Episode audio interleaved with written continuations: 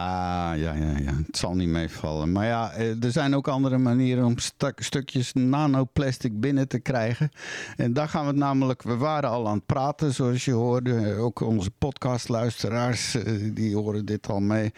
En de live luisteraars die er hopelijk zijn, waarschijnlijk zijn. Even kijken hoor, of dat we inderdaad online zijn. Ja. Eh, even dubbel checken, want stel je voor, even naar mezelf luisteren hoor. Even je eigen uh, gaan luisteren. Moet je dan niet iets zeggen als je Ja, naar jezelf Nou ja, ik, ik denk maar dat we online zijn. En ik, Eh. en ik denk maar dat we, een, dat we met de uitzending moeten aftrappen met onze opener. Oké. Welkom Praattafelfans, alle streamers, trolls in de chatroom en onze podcastfans. Het is 16 januari 2024 in het corona scene en dit is de 164ste Praattafel. Welkom aan de praattafel. Uw wekelijkse afspraak voor een goed gesprek. Met Istvan, Mario Zeker weten, het is inderdaad een nieuw jaar en dit is alweer de derde aflevering. Welkom, hartstikke welkom aan tafel. Het is een koude, vriezende boel eh, tussen sneeuwbuien in, maar het zal vandaag toch kalm en zonnig en mooi zijn. En dat is het hier ook. Welkom aan deze praattafel. Mijn naam is Istvan Lelossi en ik spreek tot u vanuit Oudbergen naast Antwerpen. En zoals van ouds ben ik er ook weer, Mario Reget, in Rotterdam Centrum aan de markt. En het is een witte wereld hier en dat is ook wel weer eens leuk om te zien. Eh, het is best wel koud, maar gelukkig is het binnen lekker warm en we gaan er gewoon een leuke show van maken. En uw favoriete Chris is er vandaag ook bij.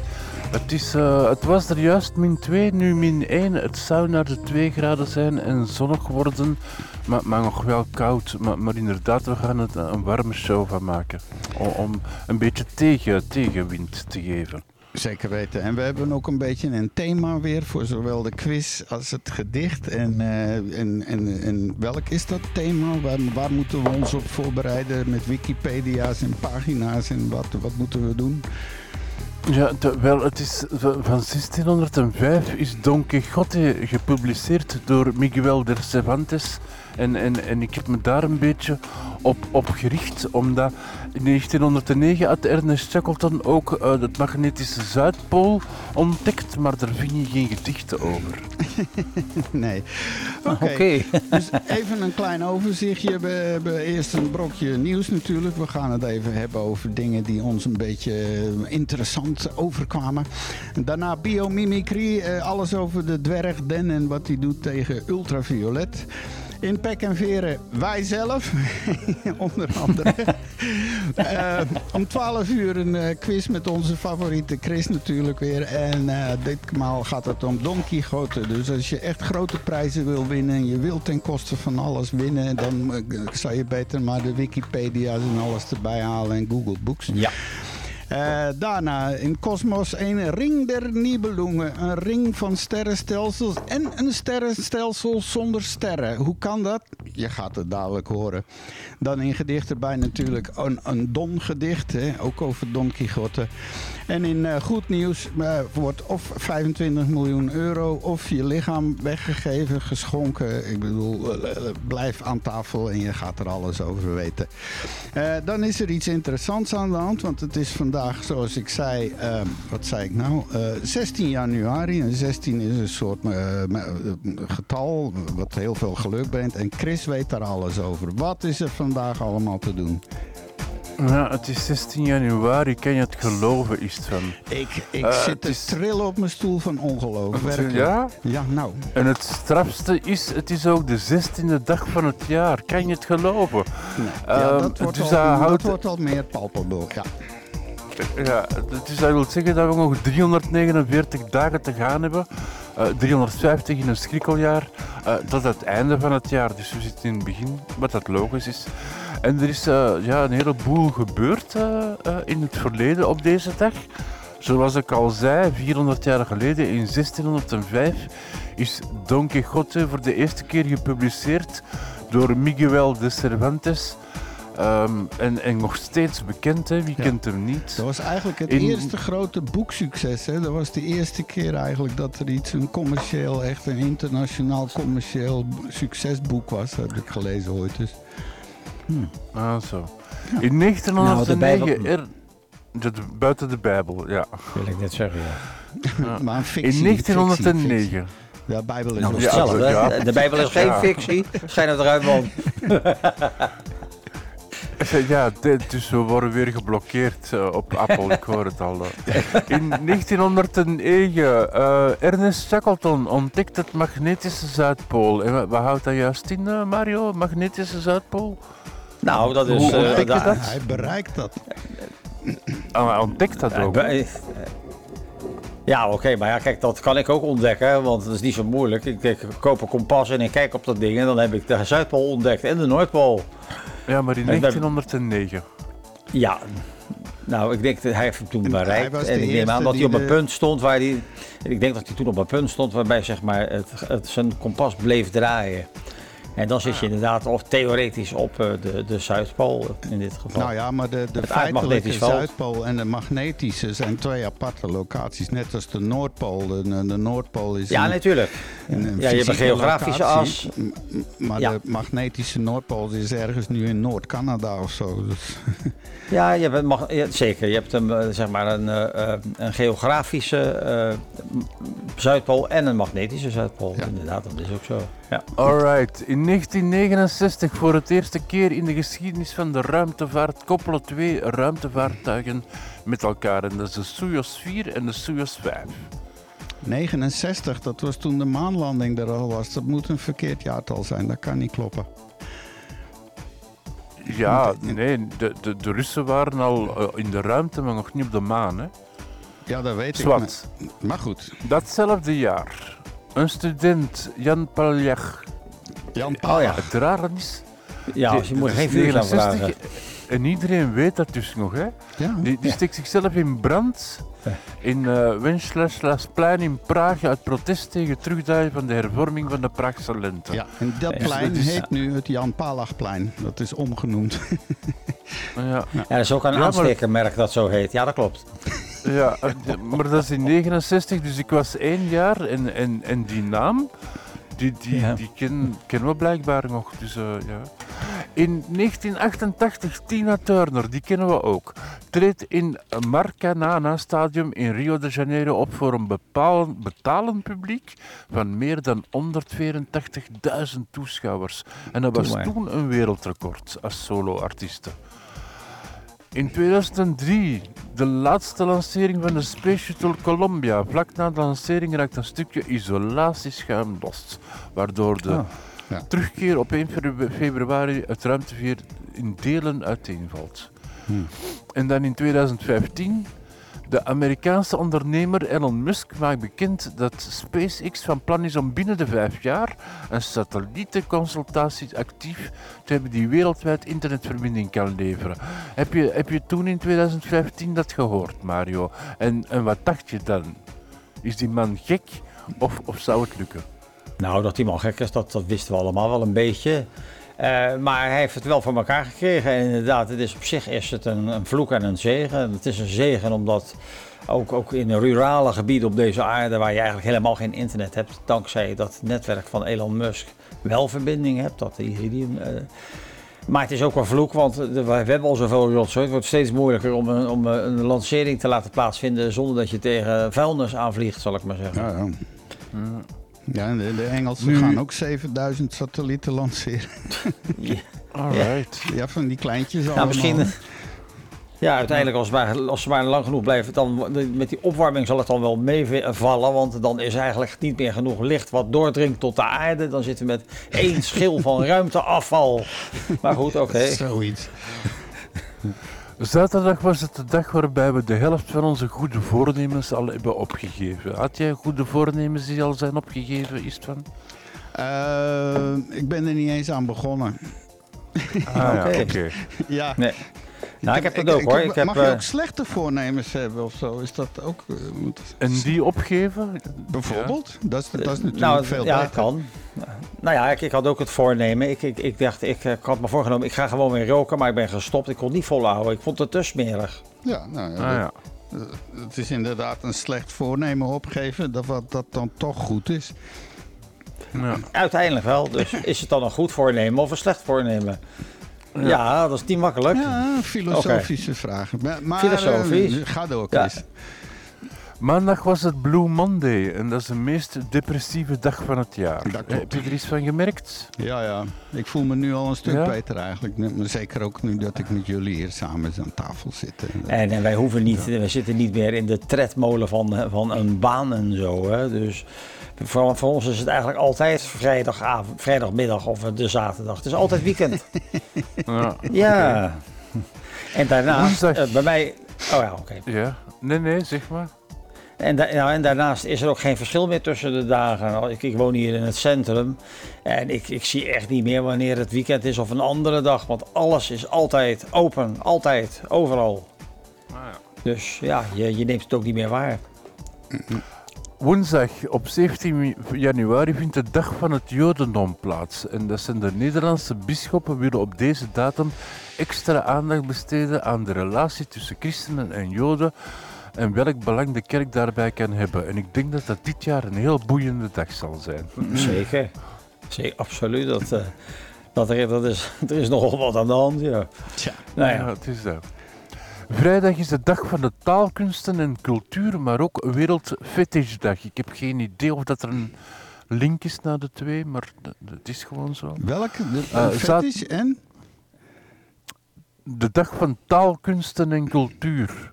En fetish. En Wereldfetishdag, ja. ja. Oké, ja. Zaterdag is de Nationale Tulpendag in Nederland. Eh, veel succes daarmee. En zondag is de Internationale Dag van de Sneeuw en de Internationale Knuffeldag. Hmm. Dat is Ah, toch mooi om nou af te sluiten. Internationale knuffeldag. Maar het past ook wel bij elkaar, hè? bij de haardvuur, terwijl het buiten wit is, een beetje knuffelen. Ik begrijp dat ook wel, ja. Ja, ja dat, dat, daar is inderdaad die link wel. Voilà, dat was het dan eh, voor vandaag. Hmm, dus we hebben het gehad met de interessante zaken. Nu gaan we over naar de wat minder. In, eh, eens even kijken, waar moet ik op drukken? Oh, wacht even. Ik kan deze eens ja. proberen. Ja, ik moet opletten dat ik niet de oude jingles gebruik. Dat we iets promoten wat we eigenlijk niet meer willen. Misschien moet je die, Gewoon wissen. Centraal presenteert. Ja, Nee, ja, nee, nee, die is dus niet goed. en welke? Dit is de praattafel. Nou, die kunnen we nog wel gebruiken. We moeten weer wat nieuwe maken, lieve mensen. Eh, ik ja. zie dat eh, Manu van Halen is reeds in de chatroom aangeschoven. Eh, lieve mensen, als je live luistert, je kan met ons meechatten. En dan kom je naar de chatroom. En waar vind je die? Dat is eh, praattafel.be schuine streep chat. En dan kom je in eh, de chatroom en dan kun je live met ons meedenken en kletsen. En zeker om 12 uur, want dan komt de fenomenale quiz van onze Chris. Met als thema de Don Quixote. Eh, Oké, ehm, ik had van de week iets naar Mario gestuurd wat ik eh, gevonden had op internet. Dat is een, eh, een, op YouTube was. Er zijn er diverse filmpjes zelfs verschenen van mensen die. eh, het, het, het idee is dat die dus gewoon een, een blikje tonijn hebben gekocht. En dat pluizen ze helemaal uit elkaar. Mario gaat zo uitleggen hoe dat gebeurt. En dan blijken er dus toch wel hier en daar stukjes microplastic. Want ja, die beesten zwemmen natuurlijk in zee. En die zee zit intussen vol met eh, nanoplastics. Met hele, hele, hele kleine stukjes. En ik dacht, nou, Mario met zijn microscoop en zijn witte jas en zo. Die gaat dat gewoon even naar de Albert Heijn en haalt een paar blikjes. En eh, die doet dat even. Maar het liep anders. Nee, dat is, dat is, het kan wel, maar dat, is, dat gaat niet zomaar. Je kan niet eh, zeg maar naar de supermarkt gaan, een blikje, bij, eh, een blikje kopen, een, eh, op een glaasje smeren en onder de microscoop en kijken. Maar nee. Nee. Ten eerste, het is een enorm landschap waarnaar je kijkt. Want als je iets, laten we zeggen, 1000 of 1200 maal vergroot, dan is ook het veld waarin je moet zoeken 1000 tot 1200 keer zo groot. Ja, ja. En hoe, je- hoe herken je in die prut het verschil tussen een stukje plastic en een stukje, en, en een stukje vis? Dat is AI? bijna niet te zien. Nou ja, plastic en vis. Nee, maar ja, goed, kijk, dat zal er niet veel anders uitzien. Zeker als je zo, in zulke vergrotingen is er ook geen kleur meer eigenlijk. Dus, dus ben je Ja. aangewezen op eh, dat je dus dingen zal moeten aankleuren. En je hebt Eh, ook, en, ook de eh, schubben, hè? De schubben. En ik kan dikwijls wel zo'n schub eh, denken van... ja, ah, zeker, maar, zeker, maar als je een Zeker. Maar als je een schub neemt, dat is een, een schub is eh, zoiets als ter grootte van Duitsland onder een microscoop. Eén schub. Als je zegt van nou, ga- als je zou zeggen van eh, neem één schub en ga daarop It's tellen, dan kan ik dat wel zien. Maar dus je Ik moet denk dat eigenlijk Isvan dus... bezig is met knopjes. Nee, eh, ik Dat denk ik ook, ja. video even zien, maar die begint meteen af te spelen, dus dat moet ik niet doen. Ja, eh, een video op de radio het lijkt me een beetje een raar idee. Maar wat ik mij afvraag, hoeveel dolfijnen zaten er in het blikje met tonijn? Ja, maar ja, Ah, goed. Het, ja. Het, het idee hier is van, eh, dat het er dus wel zo is. Maar je kan, je kan natuurlijk eh, het, het organisch materiaal, whatever vis is, kan je oplossen met iets. Dat het verdwijnt, hè? Dat, dat kan. Hè? Ja. Ja, nee, zeker. Dus je moet met een biosolvent haal je dus zeg maar al die organische moleculen, moleculen eruit, waardoor je dus de, de aardolieproducten overhoudt. Ja, en eh, daar kan je wel wat mee. Die zitten altijd wel in iets, iets erin, maar er zit dus nu inderdaad heel veel in, naar het schijnt. Dus dan heb je glaasjes met een ongelooflijk fijn raster, dat, die noem je telkamertjes. Dus dan maak je een preparaat en dan heb je software. Dan kan je dus het glaasje onder je microscoop leggen en dat programma opstarten. En die gaat dan voor je rekenen en die komt dan met een getal uit van eh, per vierkante millimeter of per vierkante, eh, ja, per vierkante millimeter zijn er, laten we zeggen 1200 stukjes, waarbij 100 stukjes eigenlijk eh, gangbaar zouden zijn. Nou ja. Dus, dus zo moet je het ongeveer uitrekenen. En dat moet je dan ook nog eens bekijken. Eh, onder, eh, met bepaalde technieken, met polarisatie of met, met eh fase-contrastmicroscopie. Anders zie je nog niks. Maar ja, aan de andere Dus het is niet eventjes iets wat je eventjes zo even tussendoor doet. Kijk, van, kijk jij eens even. Nee, nee. Hey, maar ondertussen kan je je afvragen, is dat slecht? Want ja, die tonijn eet je op en, en dat plastic, dat, dat scheidt je weer uit, denk ik. Want dat wordt niet verteerd of zo. of, of blijft dat in je lichaam Nou, steken of wat gebeurt er? Nou, het blijft deels in je lichaam steken, omdat het nanodeeltjes zijn. Het is net zoals met asbest, dat, dat gaat ook niet meer weg. Dat blijft in je lijf. dus dat, dat is cumulatief, wordt het opgeslagen. dus dat, oh, dat, is te- dat, gaat, dat is een probleem inderdaad. Nou, je hoeft ook niet moeilijk te doen om tonijn te eten, om microplastics eh, binnen te krijgen. Je kan ook gewoon een wegwerpflesje water eh, kopen en leeg drinken, toch? ja. Nou, dat staat hier in het nieuws. Ja, ja, nee, het, het- het zit in alles, dat dus het zal zegt, per, per flesje water krijg je honderdduizenden minuscule deeltjes plastic binnen, staat er in de NOS. eh, Ja, in de- ja, dan zit je in de nanowereld. Nou ja, kijk, dat, dat is heel erg klein. Dat, dat, dat is sowieso niet te zien onder een microscoop. Dat zijn ongelooflijk. Dan moet je echt onder een elektronenmicroscoop moet je dat zien. Nou, ja, Hier, dat- het concrete aantal van 240.000 deeltjes per liter water werd niet eerder genoemd. Het Ja. ligt ook tien keer hoger dan eerder geschat. Eh, De gezondheidseffecten moeten nog nader worden onderzocht. Oh ja, minder zaad, eh, brain fog, eh, mensen die niks meer snappen van de wereld en wappies worden of zo moet dat nog. Ja. Maar ik vermoed dat dat met elke plastieke fles zal zijn. Dus niet alleen met water, maar ook met cola en Fanta en whatever drinkt in plastieke flessen. Ja, dus in, Ja. in de hele wereld. Als je ziet in Amerika, Alles. iedereen loopt daar rond met een flesje water, flesje water, flesje water. Ja, en het, is, en het is inderdaad, als je nou eens kijkt hoeveel, eh, hoeveel eh, aardolieproducten je om je heen ziet. Alles wat plastic is, wat kunststof is. Dat is allemaal, eh, daar, daar is ons hele bestaan op gebouwd. We kunnen ook niet zonder. We, de- we hebben het er al eens eerder over gehad. Hoe, hoe ga je dat oplossen? Je hebt allerlei technieken waarmee je toch een soort nep eh, kunststof kan maken op organische basis. Daar heb ik het ook wel eens over gehad. Maar als je ziet de hoeveelheid die wij gebruiken, dat is, dat is ongekend. Ja, ja. Dat is dus niet makkelijk. Dus dat gaat ongelooflijk lang duren. Wil je dat er allemaal uitblokken? Ja, hier staat op de website. Wat de onderzoekers nu hebben ontdekt gaat niet alleen over microplastics, waar we het net over hadden, die die tonijn eh, zouden bevatten, zeg maar. Maar deel, dat zijn deeltjes van 1 micrometer tot 5 millimeter. Die zijn 5 millimeter is al behoorlijk enorm. Dat is al heel groot.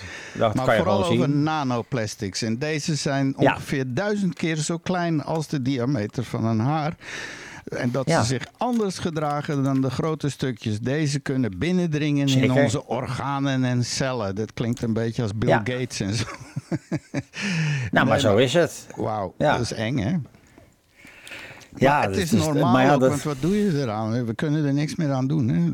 Dus, ik bedoel, Nou plastic. ja, kijk, het is van alle, het is van alle tijden. Ik bedoel, als je, als je een, een, een vuurtje stookt, dan krijg je ook heel veel nanodeeltjes binnen. Dus al die lui met, je, je hoort ook toch al die lui met, met die allesbranders en houtkachels en zo, die, hebben, die beschadigen echt hun, hun gezondheid. Mhm. En vroeger werden mensen ook niet zo oud door dat soort dingen, door die kolenkacheltjes en weet ik het allemaal. Eh, en, en nu zijn, worden we steeds ouder en het tweaken wordt steeds preciezer. Dus nu gaan we ook dit soort stofjes eruit halen. De PFAS dingetjes en eh, de microplastics en al die kleine stofjes. Kijk, we hebben een paar grote boosdoeners gevonden. Denk maar aan bijvoorbeeld asbest. Dat, is, dat wist men ook niet natuurlijk. Vroeger de ethanietfabrieken, iedereen had wel asbest in huis, want het was een wondermiddel. Mhm. Maar ja, er zijn dus steeds meer inzichten en het is eh, steeds meer tweaken aan die gezondheid. Ik neem, de- neem- als je de 100 meter hardloper eh, nu ziet, dat, dat gaat al op, op eh, tienduizendste van een seconde. Uiteindelijk zal het om, om honderdduizendste van een seconde gaan als, als het absolute einde is bereikt.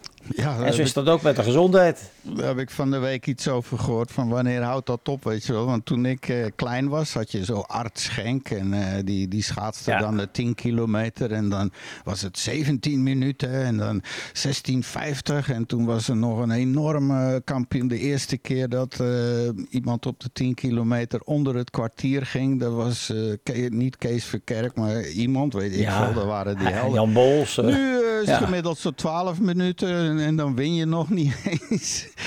ja, Eh, dus, ja. Dus, maar, Maar- dat is ook techniek, eh, de technische andere Zeker, schaatsen zeker. en eh, weet ik veel. Maar er komt natuurlijk een einde, dat, dat, het, dat geldt voor alles. Er komt ook een einde dat, in de mogelijkheden. Dan, ja, dan, dan heb je het eh, gemaximaliseerd op de 100 Dus dat is- dan kan het ook niet sneller gaan. Eh, dus, dus, ja, dus die verschillen die worden steeds kleiner. Dus, dus met, eh, kijk eens nu naar je hebt foto, de fotofinish gaat vaak nu al om, om 1 tienduizendste van een seconde of zo.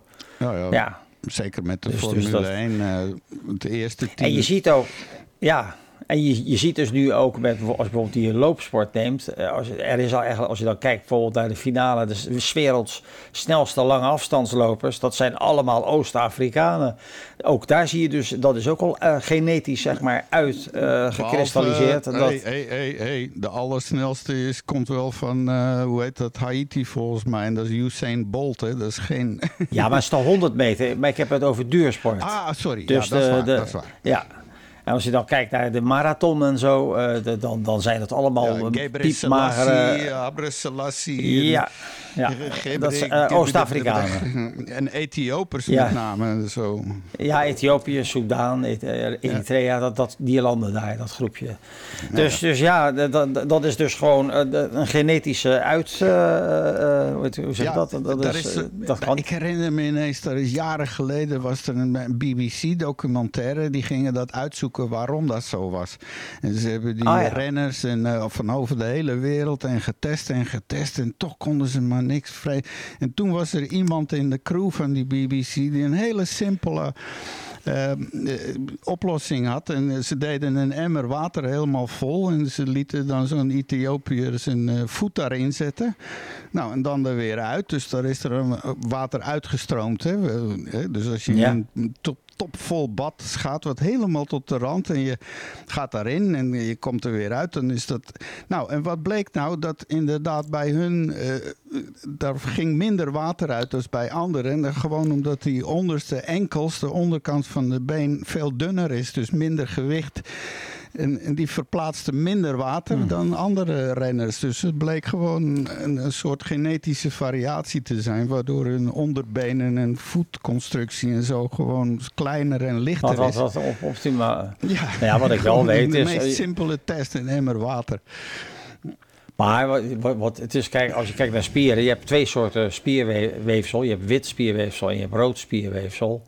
En de ene soort is beter in, eh, in een eh, explosieve, eh, in explosieve eh, power. En de andere is veel meer bedoeld om dus je, duur, v- voor duursporters. Dus op de, de- en de verhouding tussen die twee typen weefsel bepaalt eigenlijk of je een hele goede 100 meter loper of een goede marathonloper wordt. Dus je, je hebt het sowieso, is het al zeg maar anatomisch bepaald wat voor soort loper je gaat worden. Dat kan je gewoon zien. Ja, ja. Dus ja, Dus dat, dat en dat eh, wat betreft het zogenaamde eventuele genetische voordeel wat mensen uit die streek zouden hebben, dat, eh, dat heeft gewoon met een. Ja, en dat ging niet om de spieren, maar puur om de, om de bouw van de enkels en de- gewoon het onderste stuk fysiologie. van de been. Ja, ja precies. Trouwens, eh, als je nog twijfelt eh, aan eh, het feit dat al die mannen die plots vrouw zijn en, en, en opeens staan in de sport, omdat ze in een vrouwenploeg zitten. Er was van de week een voetbalwedstrijd tussen de beste Amerikaanse voetbalvrouwenploeg en één professionele voetballer waar ik de naam van vergeten zijn. Het was Mon, Man, Mon, Swat. Die, die, die voetballer is gewonnen met 2-1 tegen een hele ploeg. Dus ik denk dat dat genoeg zegt. eh. Nou ja, dat, is ook van alle tijden. Je hebt, eh, mannen en vrouwen zijn anders gebouwd. Dus als je dus een man bent, maar je, je voelt je helemaal vrouw en je wordt zeg maar, eh, zeg maar eh, operaties word je veranderd eh, naar een vrouw toe, dan heb je vermoedelijk nog wel het spierstelsel van een man en heb je toch een onevenredig voordeel. Ja, ja. ja, er is nu een hoop hula over eh, jongens die zich tot vrouw omtransformeren en dan dus inderdaad mee gaan hardlopen en alles. En, en maar. Daar is een hoop over te doen, dat, dat klopt niet helemaal. Ja. En, en dan heb je ook nog het verschijnsel. Wij hadden een sport, sporter in, in Nederland in de jaren 30, 40. Dat was Foekje Dillema. Je kan het vinden. Eh, en eh, daar, toen had je nog geen DNA. eh, maar als je dan die wedstrijden zag, dan zag je allemaal vrouwen aan de start staan. En dat ging dan over de, de, de 100 meter en de 500 meter. Je zag al die vrouwen rennen. En daartussen zag je een, een vent met een pruik rennen. Dat was Foekje Dillema. Zo zag het er ook echt uit. Als je dat opzoekt, je weet niet wat je ziet. Ja. En bij haar, bij haar dood, en ze heeft, op een gegeven moment is ze dus eruit gestapt, is, is geïsoleerd gaan leven. Want, want het, het bleef maar aanhouden. En in die tijd kon je niet even naar de dokter gaan en het even laten, eh, officieel laten bevestigen. Dat was een no-no. Maar bij haar overlijden is er sectie verricht en het bleek dat ze gewoon vrouw was, maar wel een vrouw. Eh, maar wel met een eh, afwijking, want mannen die hebben een X en een Y-chromosoom en vrouwen hebben twee X-chromosomen en zij was een variant daarop. Ze had dus twee X-chromosomen en een Y-chromosoom. Dat komt heel af en toe voor. Dus ze had dus wel deels het spierstelsel van een man naar het schijnt. Maar je begrijpt wat ik bedoel. Dus, dus dat, er is een onevenredig voordeel. Dus, dus dat is niet makkelijk in de sport. Ja, trouwens, ik, eh, over, nog over de sport en mannen en vrouwen. Afgelopen weekend heb ik voor het eerst eens, ehm, en ik denk met mij heel velen, nog eens naar eh, kunstschaatsen gekeken. Het Eurocape, Europees kampioenschap was er. En waarom? Oh ja. Omdat een eh, Belgische, Luna Hendricks, die is ineens de laatste paar jaren als een soort komeet omhoog geschoten. En eh, bij de vorige EK had ze brons en deze keer eh, goud. En dat zat er al Oh. dik in na de eerste figuren. En dan nog een andere, Nina Pinzarone, heeft brons gehaald. Dus ineens zijn alle ijsbanen hier in België helemaal bevolkt door jonge kinderen die allemaal aan het kunstschaatsen en springen zijn. Maar Nou, dat is alleen maar goed. ja, maar ik, ik Ja. was totaal verbaasd. Want wat ik me nog kon herinneren me vroeger van Sjoukje Dijkstra en eh Oh, Joan ja, ja, ja. Hanappel en zo. Nou, dan kwam er een dubbele loets gevolgd door een saltjof. En eh, een dubbele sprong hier en hoppatee. Eh, ja. Nu doen ze een quadruppel loets gevolgd door een driedubbele Ja. toe loop. En daarna nog een dubbele saltjof en daarna een salto. Ik bedoel, en, en dan heb ik naar de dames gekeken. Dat was één ding. Maar dan een dag later was de finale van de heren. Dat was trouwens echt wel boeiend hoor. Ik vind het een mooie sport. Ah, maar dat is helemaal power, joh. Die springen driedubbel en kwartdruppel en zo. Het is gewoon ook Ja, ja. hè, die, die sport. Het Ja, is een ja, ja. krachtsport geworden in plaats van een kunstsport. Nou, je ziet wel meer ontwikkelingen. En inderdaad, die leeftijd wordt steeds jonger. Kijk, kijk nu naar de laatste dartsensatie. Een jongetje van 16 jaar. Hij ziet eruit als een 40-jarige man, maar toch. Dus ik zou het geweldig vinden als er dadelijk een, een 9-jarig meisje gaat winnen in die sport. Eh, ja, maar goed. eh, ja, het is, alles Ja, wordt... ik denk, eh, Luna niet, maar die andere Nena, die, die was t- 14 of zoiets, denk ik. Ja, Luna zelf is nu 223 en die 19. andere was... Ah, Ja, ja ze, ze, ze, ze is al ietsje, ietsje, ietsje ouder. Wacht even hoor, voordat we iets, of 16. Voordat we iets roepen. eh, Luna Hendricks. Maar het is wel zo, als je heel jong bent, heb je wel, som- sommige dingen zijn dan veel makkelijker. Ik bedoel, je, je zal weinig turnsters Ja. vinden van in de 24 nu. 40. 24 nu. Oké. Nee. Maar nogmaals, du- dus het is ook als je heel jong bent, als je, als je 14 jaar bent, dan, ben je, dan heb je het optimale lichaam om aan topturnen te doen. Maar niet als je 40 jaar bent. Dus dat heeft te maken met de, de verdeling, eh, je, je, je skelet en de hoeveelheid spieren die je hebt. Nadia dus, dus, ook dat is natuurlijk eh, anders, hè? Ja, dat, was, dat herinner ik me ook nog. Dat was bij het turnen was inderdaad Na- Nadia Comaneci die ineens op de markt kwam daar in het turnen. En die won alles, terwijl die, die was geloof ik 12 of 13 jaar of zo. Ja, Eh, ja, ja, ja. En, en nu zijn Kijk, en als wij een salto moeten maken, dan, dan moeten we dat karkas van, van, van 80 kilo moeten we gewoon, eh, zeg maar, de- van de, nog sowieso van de grond zien te krijgen. Maar ja, als je gewoon eh, ja, 25 kilo weegt en, en je hebt een gezond spierstelsel, dan kom je een heel eind natuurlijk. Tja, Ja. meisjes. Ja, maar een klein meisje hoeft Meisjes. ook minder, eh, minder eh, spieren. Ik bedoel, het is lichter en kneedbaar Ja, natuurlijk. nog en zo. Hm. En eh, de rotatie, en de, de, de, de, hoe zeg je dat? De actieradius van je gewricht is natuurlijk veel groter. Ja. Ik bedoel, eh, ja, alle, normaal als je ouder wordt, dan wordt steeds meer zacht kraakbeen, het zogeheten hyalin kraakbeen, wordt omgezet in botweefsel. Ja. En dat, dat blijft je hele leven doorgaan. En dat is ook de reden dat dat ouwtjes heel broogpros en brookbaar zijn, breekbaar zijn. Omdat dat, dat kraakbeen is verdwenen. Dat wordt gecalcificeerd. Dat is de, de ossificatie van, van bot, noem je dat. Ja. Ja, en dan tenslotte nog één dingetje eh, wat ik heel verbazend vond. Eh, vorig jaar eh, was het toch wel een brokje goed nieuws dat zo in Thailand werd het gebruik van wiet gelegaliseerd. Hè? Dus dat mocht Oh, ja. ineens daar zo enzovoort. Ja. En die Thais werden heel rustig. Ineens stopten ook al die demonstraties en zo. maar en wat nu? Thailand gaat het weer afschaffen. 18 maanden later. Hoe denken ze dat nog te kunnen doen? Want ze hebben intussen natuurlijk een miljoen nieuwe klanten ge- gecreëerd. Zeker. En- maar, maar, het is, maar het is natuurlijk iedereen. eh, Die, Thailand le- leunt natuurlijk heel zwaar op eh toeristenindustrie. Ja. En ik ben, ik ben er vaak geweest. Je hebt ook echt altijd van die, die moonlight parties en eh, noem het maar op. Heel veel toeristen komen daar ook om lekker stoned op Mario. vakantie door te gaan. Misschien moeten we eens met z'n drieën toch nog eens die trip maken en dan verslagen doen als een soort eh, bucketlist. Oh ja. nou ja, moet even een prijsje winnen. Dan, ga dan, gaan we, dan gaan we dan gelijk doen. ja, en een prij- prijsje winnen. Oh, wacht even. Ik eh, moet even de deur open doen. Eén seconde. Ja hoor, en dan zal ik intussen de mensen vertellen dat je een prijsje kan winnen. Dat is dadelijk om 12 uur is er de quiz met onze favoriete Chris. En deze Ja, week en de een, eh, prijs van vandaag is een ingebeelde windmolen. ik ga Mario even muten. Ja, Ah, daar is hij weer. ik ben er alweer. Ik moest even de deur open doen voor een pakje. Ah, pak je dat. Dat pak je, dat pak Wat heb je nu besteld, Mario? Eh, PVA filament. Dat is dus eh, eh, dat is voor mijn 3D printer. PFAS, gewoon. PFAS. Ah ja, ja. Nee, nee, polyvinylalcohol is dat. Ah ja, en dat is allemaal goed en gezond. Dat kan je zo door je eten gooien of zo.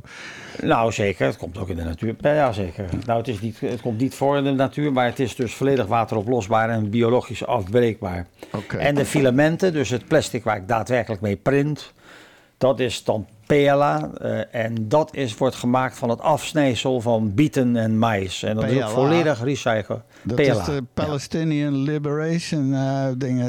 oh, Army. nee, dat was Nee, dat- PLO. PLO was dat, sorry. sorry. Ja, ja, nee, PLA. PLA, dat is een beetje de, zeg maar, dat gebruikt eigenlijk iedereen voornamelijk. Maar Ja. dan duiken we toch maar de natuur in. Het is een mooie overgang, denk ik. Ja, Van de natuur. Wat kunnen wij leren van de natuur, Mario? Wat weer? Wat kunnen wij leren van de natuur? Ik wil het vandaag gaan hebben over de dwergden, eigenlijk. Ja, Oh, de, want eigenlijk heet hij de, dwerg, de dwergbergden, maar dat vind ik wel erg ingewikkeld uitspreken, de dwergbergden. Maar het is dus eigenlijk, je hebt de dennenbomen En je hebt, naal, je hebt dennenbomen en je hebt eh, eh, eh, loofbomen. Loofbomen die verliezen hun blad natuurlijk, dat weten we. Als het winter wordt, dan vallen de blaadjes. En bij naaldbomen blijft dat er vaak aan zitten. Niet allemaal. Soms verliezen ook hun naalden, maar er zijn er ook een hele hoop die blijven gewoon permanent groen. Die hebben dan ook een permanent groeiseizoen, zou ik maar zeggen. Ah ja. Uh, en die bergden waar ik het nu over wil hebben, die groeit, uh, uh, die wordt ongeveer 3,5 meter hoog. Met een beetje een grijs-zwarte bast. En de naalden die zijn lang, die zijn 8 centimeter lang. Dat is ook heel grappig, want als je over kerstbomen hebt, iedereen zingt oh dennenboom, oh dennenboom. Maar het is helemaal geen den, het is een, een spar. Het is een spar. Ja. Want een dennenboom, dennen hebben dus hele lange naalden en er zitten maar een paar aan het takje. En bij zo'n spar ja. zie je dat. En ik weet hoe dat komt, kerstboom. omdat in Duitsland heet een sparrenboom een tannenboom. En wij hebben dat, oh. uh, ja, ja, wij hebben dat vertaald naar dennenboom. Dus dat is niet goed, oh. maar het komt uit het Duits. En straks als Minja aan tafel komt, die zal dat zeker dat, Die zal dat zeker weten, ja. Maar goed, die, die, die, die, dus de bergden, oftewel de, de, is een dwergboom, dus, dus de dwergbergden, ja. die groeit in de Alpen ongeveer vanaf 1500 meter boven zeeniveau. Dus het zijn echt hele hoog levende bomen. En het bizarre daarvan is, uh, die hebben dus het hele jaar door groeit dat. Maar als je heel hoog zit, heb je ijle lucht en heb je buitengewoon veel UV-straling. Mm-hmm. En langlevende bladeren, uh, die zijn daar gevoelig voor. Die zijn gevoeliger voor UV-schade. Want inderdaad, als je een permanent groeiseizoen hebt, UV-straling beschadigt DNA. En dan, dan heb je dus kans dat je, als je DNA beschadigt, dat je mutaties krijgt. En dat is niet goed voor planten. En die dwergden, die heeft daar wat op gevonden. Want die produceert, zoals ik al eerder zei, het hele door, jaar door zaad. Dat kost heel veel energie en heel veel fotosynthese. Uh, en wat heb, heeft die dwergden nu voor elkaar gekregen? Die heeft daar een laagje overheen zitten. De cuticula, uh, de, dat is een soort was zou je kunnen zeggen. En die zit vol met fluoroforen. Dat zijn kleine organische moleculen die ultraviolet, ultraviolet licht kunnen absorberen en omzetten in zichtbaar blauw licht. Dat is een stapje hoger. Dat is eigenlijk, dat heb ik al eerder over gehad. Wij kunnen nog net een beetje het blacklight zien. Als je naar, in het elektromagnetisch spectrum naar de steeds kleinere golfjes gaat. En uh, na blacklight zien we niks meer. En dan wordt het UV, A, B, C. En dan worden steeds kleiner die golfjes. Uh, dan kom je bij röntgen en noem het maar op. Uiteindelijk harde straling. En op die grens, zeg maar tussen blacklight en UV, uh, daar, uh, dat is het, de grens waarbij wij nog iets kunnen zien en niet. En op, en op enig moment niets meer. En als zo'n fluorofoor, uh, wat in die dwergden zit, een lichtfoton absorbeert, dan wordt hij geëxciteerd, noem je dat. Dan wordt hij uit zijn basistoestand naar een geëxciteerde toestand gebracht met hogere energie. Dat is precies hetzelfde wat ik doe als ik uh, met fluorescentiemicroscopie bezig ben. Dan gooi ik een enorme klaplicht op een, uh, op een stukje uh, weefsel. Waardoor dat dus een enorme opsodemieter krijgt. En die, die moleculen die krijgen een enorme schop. Die vloepen uit hun baan. En uh, die vloepen ook gelijk weer terug. En met het terugschieten naar een lagere baan. Uh, komt er een klein beetje energie vrij in de vorm van licht met een langere golflengte. En dat kan ik dan wel zien. Nou, dat doet eigenlijk die dwergden ook. Dus die zet dat licht, om in een, uh, in een, zeg maar een minder schadelijke uh, licht, golflengte. En die conversie die beschermt die plant en het verbetert zelfs de fotosynthese, waardoor die bomen een ecologisch voordeel hebben, uh, zeker bij weinig licht ten opzichte van, alle, van al het andere wat daar groeit. -hmm. En dat is heel bijzonder. Kijk, als je kijkt wat wij nu voor moeite moeten doen om UV-licht, uh, om het UV te blokken, dat zijn allemaal chemische prutjes die worden gemaakt in fabrieken, die zitten in uh, buitenverf en, en, de kunststoffenindustrie, want anders zou alles uitbleken en vergaan. En hoe fijn zou het zijn als we op een biologische manier die UV-beschermende stofjes kunnen maken. Dus daar is men nu mee bezig. Uh, want die, uh, als je dat kan nabootsen, dan kan je een UV-beschermende coating aanbieden. Waardoor dus zeg maar die, het, de schadelijke deel van die stra straling wordt omgezet in bruikbare energie. En niet alleen blok je dan de UV-straling, Maar je kan dan ook nog eens energie daarmee terugwinnen. Dus het, het, het- nou de toepassingen die zijn natuurlijk duidelijk. Het begint natuurlijk al bij, bij zonne, eh, zonnecellen. Die kan je veel efficiënter maken door een fluorescerende coating toe te voegen. Die da- dan ook nog eens die ge- ongebruikte hoogenergetische fractie kan omzetten in iets wat we kunnen gebruiken. En maar bedenk aan allerlei soorten co- coatings en zo. Dus er is nu een manier om dat UV-licht, dat nare UV-licht, zo om te zetten dat we er wat aan hebben. En dat was eigenlijk eh, mijn eh, verhaaltje van deze week. Hmm. Tada! Oh, nou, Ja, hij deed het weer niet. Ja, ja. Ja. maar, maar toch wel potentie. Dat is- dat heeft veel potentieel dit natuurlijk. En dan nu een erotisch onderdeel van biomimicry, namelijk planten doen steeds liever aan soloseks. Oh ja. Ja, Nou ja. Nou ja, eh, Ja, planten doen tegenwoordig meer en meer aan zelfbevruchting. Dat concluderen Fransen weten. Dit komt van de VRT-website. Die Ja, trend is ja. niet zonder gevolgen. De recentere viooltjes hebben kleinere en minder opvallende kroonbladeren en produceren ook minder nectar, minder bijen, minder. Ja. Oh, gaat daar wel goed, jongen.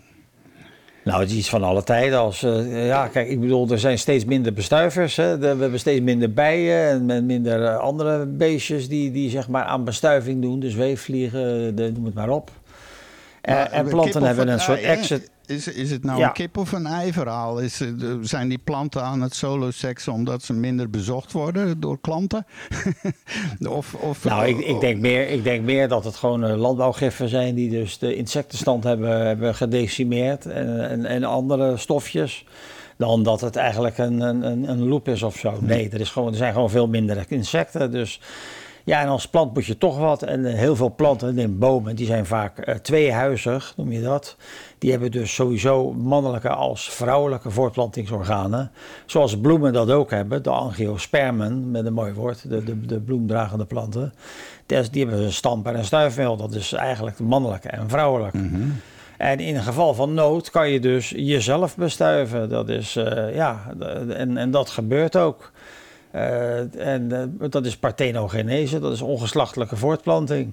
Dus als de nood aan de man is, kan je zeg maar je eigen zaad gebruiken om, je, je- om jezelf te bevruchten. Alleen ja, het draagt natuurlijk niet bij aan de diversificatie van je genoom. Nee, nee. En uiteindelijk eh, loert dan natuurlijk eh, de, zeg maar, eh, de inteelt eh, ligt dan op de... Uiteindelijk, dat kan dan wel hele nare gevolgen hebben. Ja. Maar ja, die planten moeten toch wat. Ja, en wij verzieken gewoon de natuur. Dus ik verbaas me helemaal niks. Mhm.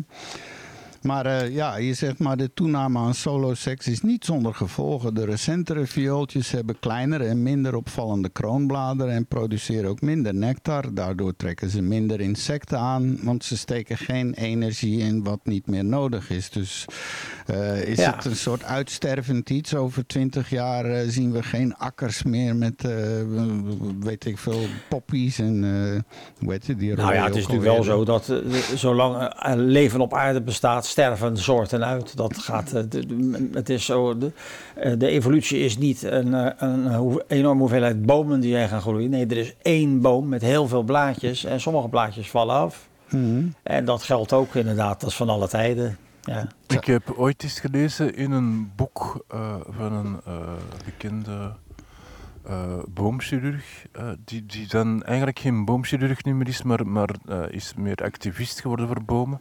En, en die beweert, hoe- hoeveel eiken denk je dat er groeien van een grote eik? Dus je hebt een grote eik in een bos staan, die valt met eikennootjes. Hoeveel kindjes, laten we het zo maken, denk je dat die ene eik maakt In zijn leven. in zijn Dat- leven? Naar Dat zullen er miljoenen zijn. Tuurlijk, al die, eh, ja. Het blijkt dat het er maar één is. Oh, gemiddeld Want, wat eh, uitkomt bedoel je? Ja, nee, Ja, ja. Het Ja. kindje dat hij maakt, dat groeit. Eh, Want er moet plaats zijn en, en zo. Dus elke eik maakt eigenlijk een tweede eik. En, en niet meer, ondanks dat hij elk jaar honderden eiken dingetjes heeft. Dus Ja. eh, de, ja. Maar ja, dat, is zo, dat, werkt, dat zie je natuurlijk vaak. Als je bijvoorbeeld, eh, we hebben het al eens eerder over gehad, als je mieren neemt, hoeveel mierennesten zijn er? Als als je dus de, de, zeg maar, de bruidsvlucht krijgt, de- de- de- dan op enig moment is de lucht gevuld met vliegende mieren. Mhm. En die paren in de lucht en miljoenen mier- mieren vallen neer. Eh, eh, ook de bevruchte dames, zal ik maar zeggen. Hmm. Maar een hele enkeling weet een gaatje te vinden om een nest te beginnen. En, Ja. hon- en die andere miljoen gaan gewoon dood. Dat is natuurlijk ook met, met planten en bomen zo. Hmm. Dus denk, kijk eens naar eh, grassen. Weet je, hoeveel, weet je hoeveel pollen er in de lucht zitten? En wat komt er aan gras uiteindelijk uit? Het is een beetje...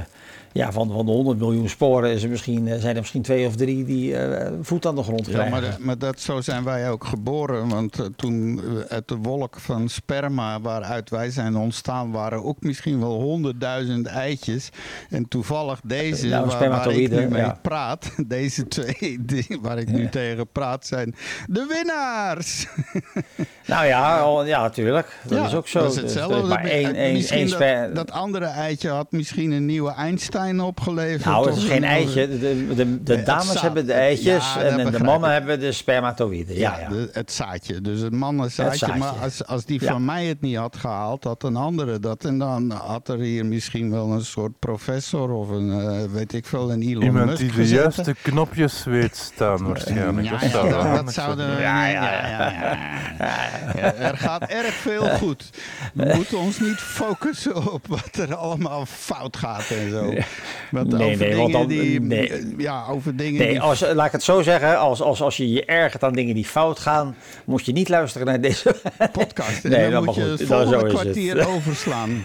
Goedemiddag, wakker praattafel. Oh, wacht, wacht, wacht, wacht. Nee. Verkeerde knopje. Dat is dus de- inderdaad, dat bedoelde ik dus. Pek en veren, deze keer. Deze keer, ja, een, een volle bak pek en veren. Trouwens, nog even melden dat we in de chatroom bereikbaar zijn. Praattafel.be, schuine streep chat. En over een eh, dik kwartier, Oh, Manu is er ook al, zie ik. quiz. Ja, Manu is er al. Eh, We wachten nog op anderen. Ehm, eh, wacht even hoor. Trouwens, alles waar we het over hebben, hè, straks kan je allemaal terugvinden aan de show notes op de website van eh, onze, van onze, op de, van de praattafel.be. En ook eh, merk ik, we hebben nogal wat luisteraars op Apple Podcasts. En die zullen de vorige week de show gemist hebben. Eh, want ik heb een klein fragmentje afgespeeld, wat ik nu weer niet ga doen. Van iemand Welk die. fragmentje bedoel je? Laat eens horen. Nee, maar wat blijkt, die aflevering wegens problematische inhoud is eh, geweerd van Apple Podcasts. En eh, ik zag meteen... En ben je zeker dat het door dat fragment ging? Hey, dat is Dat mijn denk- analyse. Want ik denk dat die een soort, Ah, ja. eh, een soort audio-stream analyse. Ik denk niet dat daar duizenden mensen ergens al die podcasts afluisteren. Maar, maar die zullen daar een soort eh, print van hebben gemaakt. En om de een of andere reden. Ik ga er geen tijd in steken om erachter te komen wat het precies was. Maar in elk geval. Maar ik Ja. vermoed heel hard. Want dat was wel erg, erg, erg hard. eh, die, eh, dat brokje audio. Dat was eigenlijk kon het. En ik heb ook heel lang getwijfeld of ik het zou doen. En nu heb ik er spijt van. Maar ja. Dat is wat ons betreft. Eh, dan wat Ja. ik heel erg vond, is dat eh, de, de rijkdom van de werelds vijf rijkste mannen. Eh, Er zijn vijf kerels die, die samen zo'n beetje de top vijf van de wereld zijn. Dat zijn Jeff Bezos van Amazon.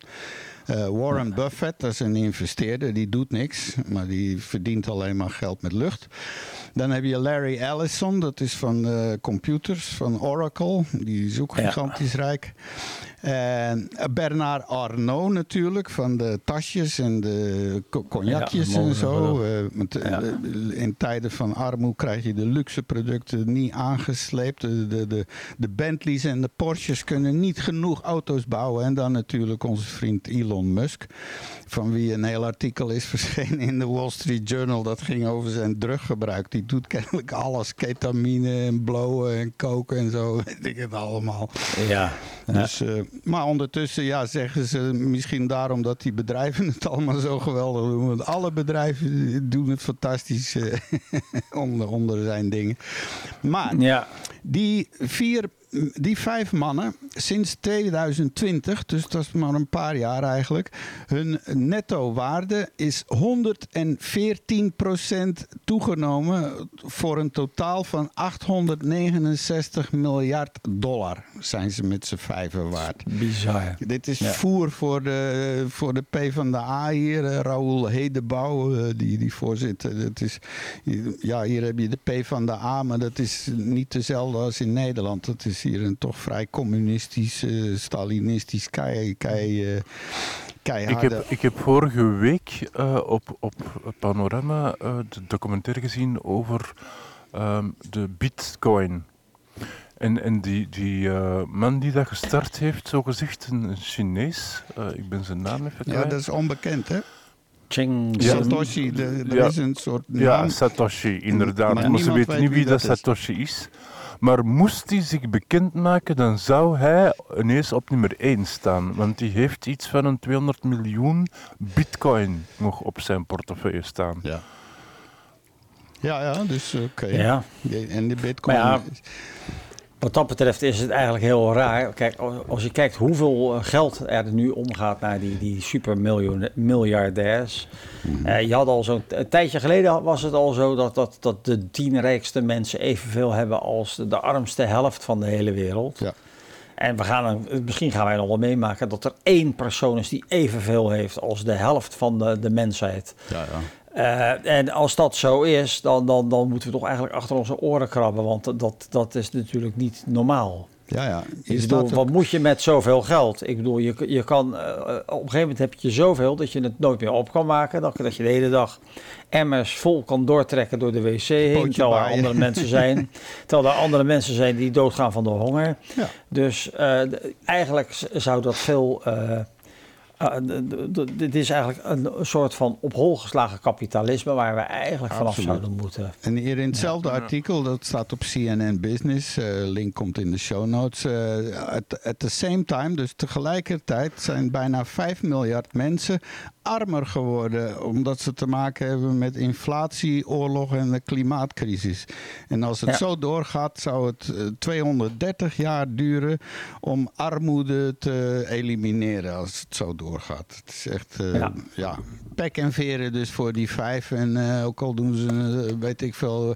Nou, ik moet wel zeggen, Warren Buffett is een aanvoerder van een club van die miljardairs die gezegd Ja, heeft gezegd, om ja. 90% of meer weg te geven in elk geval. Ze Ja, doen maar- wel...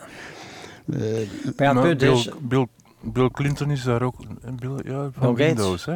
Bill Gates, ja. Die, die, die is er ook al jaren mee bezig eh, om dingen weg te geven. Want die had ooit in een interview gezegd: ja, je komt op een bepaald punt in je leven dat een steek niet meer beter kan zijn dan de steek die je hebt. mhm. En, en Ja. dat je auto niet meer duurder en groter en beter kan zijn dan de auto die je hebt. Dus ja, wat doe je dan met de rest van je geld? En die heeft ook Nou, een heleboel VZW's. Ja. Nou ja, kijk, de, de Bill en Melissa eh, Foundation, hè, dus de, samen met zijn vrouw doen ze, ah, dus zetten ze voornamelijk in eh, op de Toiletten. bestrijding van aids en eh, weet ik het allemaal. Maar het is wel zo, eh, ik heb een itempje gezien, eh, dat, ging, dat vind ik ook wel, eh, heel, daar heb ik het de vorige keer geloof ik ook wel over gehad. eh, is dat bij de miljardairs eh, me- meer dan gemiddeld mensen eh, chronisch depressief zijn. En dat komt omdat ze dus wel alles hebben van de hele wereld, maar ze hebben geen gelijkwaardige sociale contacten meer. Want met wie moet je praten? Als je miljardair bent, is er altijd een secundair belang wat meespeelt. En heb je uiteindelijk geen vrienden meer, maar je hebt een hofhouding. Nou ja, Dus- maar dat dus- is ook dus- zo. Hè. Ja, Je vliegtuig staat klaar, je Ik auto zou staat daar klaar. ja, persoonlijk Ja, geen probleem mee hebben. Ik zou er echt ja, geen probleem mee hebben. En dan heb je het verschijnsel, als je zo rijk bent, ja, dan moet je ook iedereen die je kent, je hele familie zal je moeten beveiligen, beschermen. Dat is een, eh, als ik zou mogen kiezen van wat zou je liever willen hebben, 10 miljard euro of 25 miljoen, zou ik altijd voor die 25 miljoen gaan, want dan ben je anoniem. Je kan alles doen wat je wilt en je kan leven als God in Frankrijk. Maar heb je 10 miljard, dan moet je iedereen die je kent beveiligen en moet je in Fort Knox gaan wonen. Dus dat, dat lijkt mij helemaal niet aanlokkelijk ook. Tja. Eh, en, dan tegelijkertijd, eh, even een stokpaardje van jou, Mario, eh, waar we het al een paar keer over gehad hebben. De diepzee-mijnen van die mangaanknollen en zo. eh, onder Spitsbergen in het Noordpoolgebied komt nu toch echt wel een stap dichterbij, staat hier. Ja, dat is triest. Ik vind dat, ja, men blijft maar doorgaan. Hè. We moeten eigenlijk daar vanaf. Van, van, van, eh, het, het, eh, maar ja, kijk, het punt is, die fossiele brandstoffen, die, die zullen eh, wel uitsterven. Het zoeken daarnaar uiteindelijk, dat zal... Maar ja, we hebben nog wel steeds die zeldzame aardmetalen nodig. En, en ja, dat wordt dan, daar, daar gaan ze dan ook weer natuurgebieden voor slopen. Dus ook, ook die, die transitie zorgt. We, we blijven plunderen, helaas. En ik ben bang dat, dat het niet anders kan. Maar ja, nu is het ook zo, zou- eh, ze roepen al eh, sinds mijn kindertijd van oké, peak oil. Hè. Op een gegeven moment is er gewoon eh, geen olie meer en zijn we alleen nog maar aan het oppompen en zo. Maar dat blijkt dus ook niet waar, want er wordt nu elk jaar nog meer olie gevonden en, Ja. en opgeboord. Alleen bij sommige dingen, ze hebben bijvoorbeeld voor de kust van Israël en tussen Israël en Cyprus, daar is een enorme gasbel gevonden met miljarden, miljarden. Ja. En Ja. dan in, eh, de- voor de kust van zo Suriname, de- daar ergens. Maar dat zit zo diep dat ze nog Ja. bezig zijn met hoe, hoe krijgen we dat eruit. Maar ik bedoel, ze vinden meer olie nog steeds dan dat we verbruiken. Zeker. En de technieken worden ook smeriger. Hè? Ja. Je hebt dan dat, eh, die, die, eh, de- hoe, heet, het, het ook weer, dat eh, fracking. Dat, dat, dat is een hele nare techniek waarbij je een gaatje boort. Hm. Je spuit dan chemicaliën, een spuitje zeg maar, in, in dat poreuze gesteente. En die chem- chemicaliën zorgen ervoor dat dan zeg maar de aardoliefracties vrijkomen. En dat wordt dan opgepompt. Maar eigenlijk is dat ook levensgevaarlijk, want die chemicaliën, als die zeg maar het, het gedeelte bereiken waar dus zeg maar eh, de, waar, waar, waar wij het, het grondwater uitwinnen, dan kan je dus eigenlijk hele gebieden kan je gewoon permanent onbewoonbaar maken, omdat er dan gewoon geen zoet water meer te verkrijgen is. Nog even heel Dus ik- tussendoor. Het wordt druk in de chatroom. Intussen zijn Don Q, Don Quixote. Ik denk dat dat een alias is hoor. En ook Ninja uit Duitsland is aangeschoven. Oh, kijk eens aan. Kan ik nog even aan Minja meteen vragen? We hadden het net over eh, de sparrenboom. En als ik het goed had, in Duitsland noemen ze de spar een tannenbaum. Hè, van ons liedje. Oh, tannenbaum. Oh, tannenbaum. En in Nederland hebben we dat vertaald naar oh, dennenboom. Terwijl een kerstboom eigenlijk een spar is. Maar nu dat we iemand uit Alemannia aan de lijn hebben, kunnen we dat allemaal verifiëren. Maar in ieder geval welkom en kom er ook bij, lieve mensen. Kom naar de praattafel.be, schuine streep chat. Dat kan op je tablet, op je gsm. Want over twee minuten Ja, begint de drie quiz. minuten. Drie, ja, drie minuten. Ja, eh, dan nog Oh, even een hele minuten. korte, een eenzame gepensioneerde zet borstkankeronderzoek in scène en betast zo tientallen jonge vrouwen. ja, Ja. ja. Nou Vreselijk, mee. Dat is helemaal eigenlijk totaal niet om mee te lachen natuurlijk. Hè. Nee, Nee, maar dat was hij- in, in, in, in Schoten, is dat? En er was een man en die had via social media gezegd dat hij dokter was en borstonderzoek deed. En jo- jonge vrouwen konden, eh, omdat hij een onderzoek daarnaar deed, kregen ze er geld voor. En Ja. Oh. die vrouwen kwamen er ook maar pas achter toen dat de politie aan de deur stond en zei, ja, maar dat is geen dokter. Dus die hadden er, want die zijn een paar keer geweest eh, daarvoor. ja. En zijn eigenlijk verdediging was van, van, ja, ik voel me eenzaam en ik had nood aan wat eh, menselijk contact, want dat had ik Ja. niet meer. Maar hij heeft het niet Ehm. slim gedaan, want, want, want, want hij is dus gepakt. Maar als hij een Ja. beetje slimmer was geweest, ik heb er ook wel eens over nagedacht, dan moet je het anders doen. Dan zou je eigenlijk moeten adverteren in de paranormale scene. Dan Oh, eh, ga je het hebben over borstvergroting door handoplegging. Dan krijg je er nog geld voor ook. Ja, ja, oké. En dan nog even heel snel eentje. We hadden het vorige week over die USB-sticks die kennelijk overal verspreid zijn. Waarvoor je, ik weet Oh, niet ja, of dat ja. het in Nederland speelt. Van, eh, dus je vindt eh, ineens in een restaurant of ergens ligt er een USB-stickje. En oeh, kijken wat erop staat. Oeh, even Steek die staat. computer en dat ding is dus gigantisch besmet meteen. Hè? Ja, En- slim. Zou ik ook nooit doen. Maar wat blijkt nu? Ehm, hier in eh, België heb je een programma, de affect checkers. En die vonden dat blijkbaar een goed idee om, om, om zelf een soort sensibiliseringscampagne eh, op te starten. Door zelf een aantal van die dingen neer te leggen Ja, ik overal. las het. Ja. En, Ja. eh, dus het parket hier is er niet erg blij mee. Onnodig veel paniek veroorzaakt bij ziekenhuizen, politiekantoren en gerechtsgebouwen. Wat een slimme redactie hebben ze daar op dat programma. Zeg. Ja. Ja, Ja, ja. Het is zelfs zo, onze eh, koning, of was het, ja, de koning, die is naar China geweest eh, Ja. vorige week. Ja, en de. Nee, iedereen de die meeging, De Crow, de Was het de premier. Ja, ja, ja. Het was de premier. ja, Het was- het was gisteren Blue Monday, dus Ja. je moet het De niet nemen. Ja, de kroning. Die is dus naar China geweest en iedereen die meeging, eh, moest zijn gsm afgeven en die kregen een aparte gsm. Er mochten geen laptops mee, er mocht niets mee van elektronica. Nee. Gewoon puur uit angst voor Ja. eh, spionage. Maar dat is al Ja. een aantal jaren hoor. Want eh, in Amerika, eh, de, het is toen een aantal jaren geleden gebleken dat er bij zo'n onderzoek en mensen kwamen terug. Dat was of een Engels bezoek of een Amerikaans. En inderdaad, de helft van al die dingen waren gehackt. Ja. Maar ook de pers Hey, het is, Ja, ook de pers die meeging mocht, mocht niets meenemen van gsm of laptop. Of Nee, nee, want die worden besmet, gewoon, die worden besmet.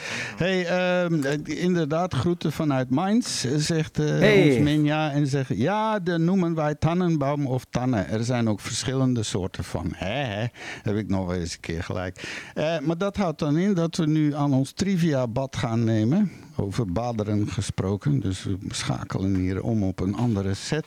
En met de aangepaste opener trappen we vandaag Is af het de waar? quiz Is van?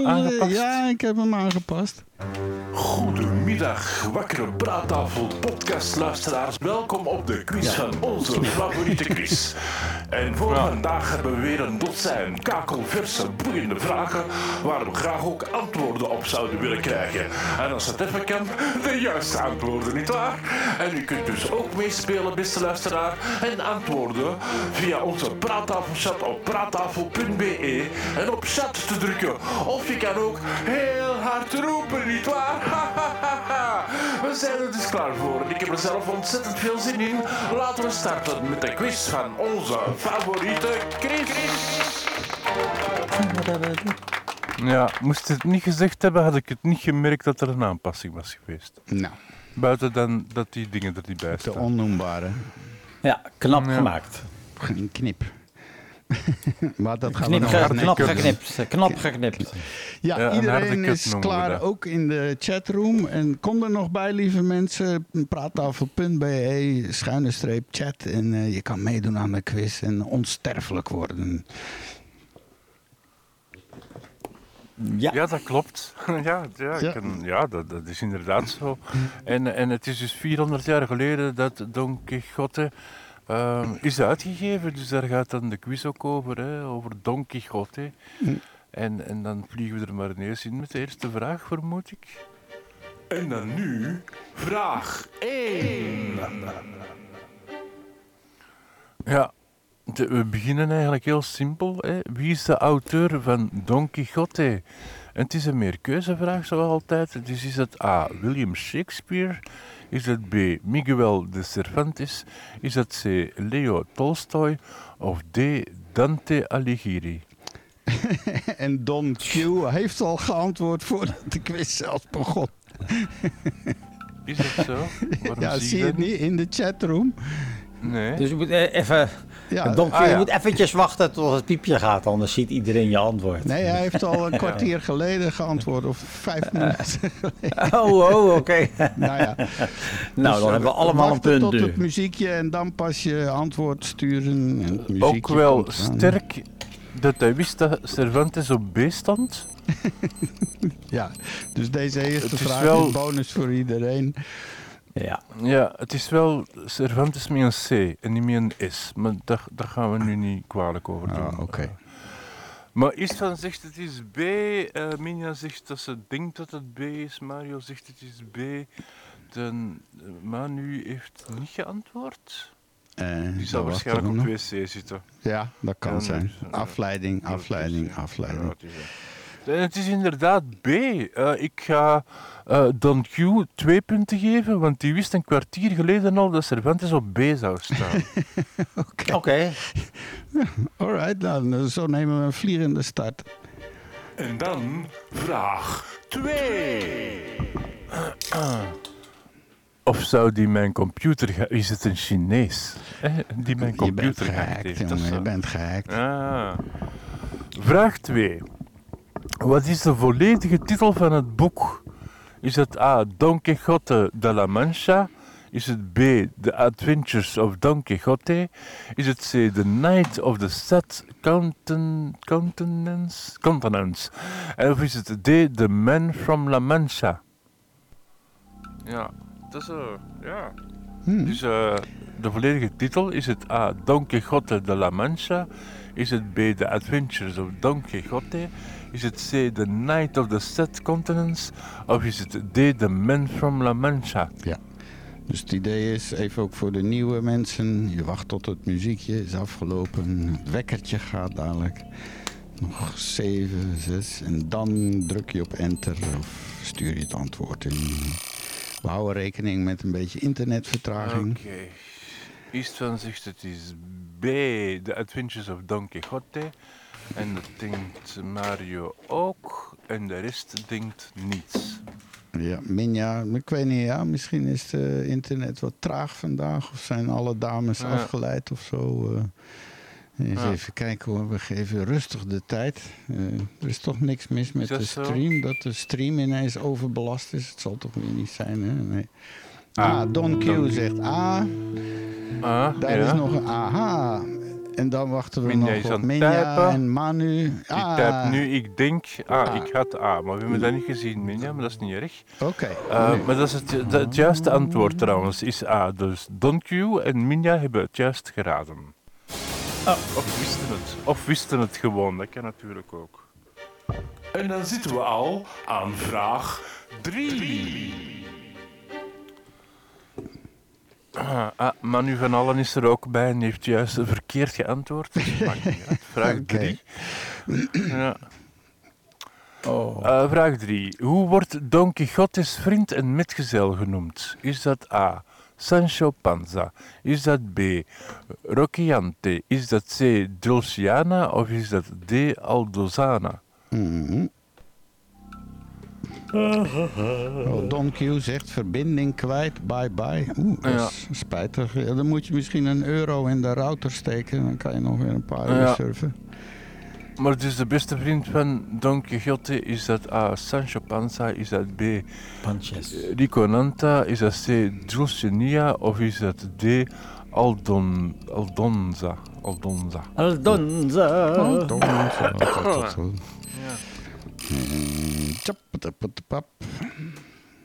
Iedereen zegt A. Istvan zegt het is A. Mario zegt het is A. Minja, een uitgebreid antwoord. Ja, is A, ja, zoals altijd. En ja, A is het juiste antwoord, dus jullie hebben alle drie een punt. Nou, maar Heel nu- goed. Maar nu Ja, alle drie een punt. dat Oh. Don Q niet meer meedeed, want hij stond eh, als eerste, maar ja, dat is nu, ja, als hij niet meer meedoet, dan doet hij niet meer mee. Hij lag op voorsprong. Hij is nog wel online, dus eh, ik snap het niet helemaal. Hij is Ja, wel het is een rood bolletje. Een rood bolletje.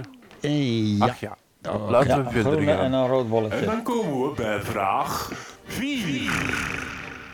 Ja, vraag 4 heb ik in de intro denk ik drie keren, eh, of eh, ik denk tijdens heel het programma al vier keren gezegd eh, wat het antwoord is, maar we zullen zien of dat jullie hebben opgelet. Wat is de oorspronkelijke publici- publiciteitsdatum, en dan wil ik het jaar weten vooral, van Don Quixote? Is dat A, 1605? Is dat B, 1616? Is dat C, 1620? Of is dat D, 1632? Hmm, nou, oké. Ja, Ja, dat is zo een vraag om te testen of dat jullie eigenlijk wel luisteren naar wat ik vertel. Ja, maar ja... De, Oeh, dan gaan we allemaal- dan gaan we zoveel. allemaal verliezen. Er komt, komt zoveel. Ja, Er komt zoveel. Ik kan het niet allemaal een plaats Ik kan het ook niet. je. Ja, je ramgeheugen is niet... eh, nee. Ja. nee. Maar nu Dus ik zal al zo zeggen A. 1605. Is het B. 1616? Is het C. 1620? Of D. 1632? Ehm, Oké. Mario Hier leren we D. uit dat, ja, er hier leren we uit dat Mario dat het, eh, dat het met een stukje bezig is dat hij dan naar het wc gaat waarschijnlijk, want het juiste Ja. antwoord was A. 1605. Oh, Nou, Oké. wist ik niet. Nou ja. nou, maar Ik nu heb dat drie keer gezegd. Alweer wat geleerd. Ja, maar dat, eh, jongen, die, die moet dat allemaal, elk woord gaan onthouden wat je zegt. En eh, ook nog factchecken, want jij zegt af en toe... nee hoor. Eh, even kijken, we gaan gewoon door, jongens. En we zitten al aan vraag 5. Hoe beschouwt Don Quixote zijn geliefde Dulciane? Als een prinses? B. Als een boerenmeisje? C. Als een tovenares? Of D. Als een koningin?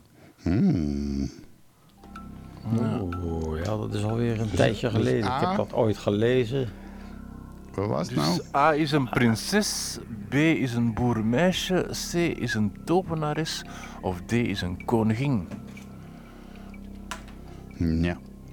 Ik heb het nooit gelezen. Ik lees namelijk niks.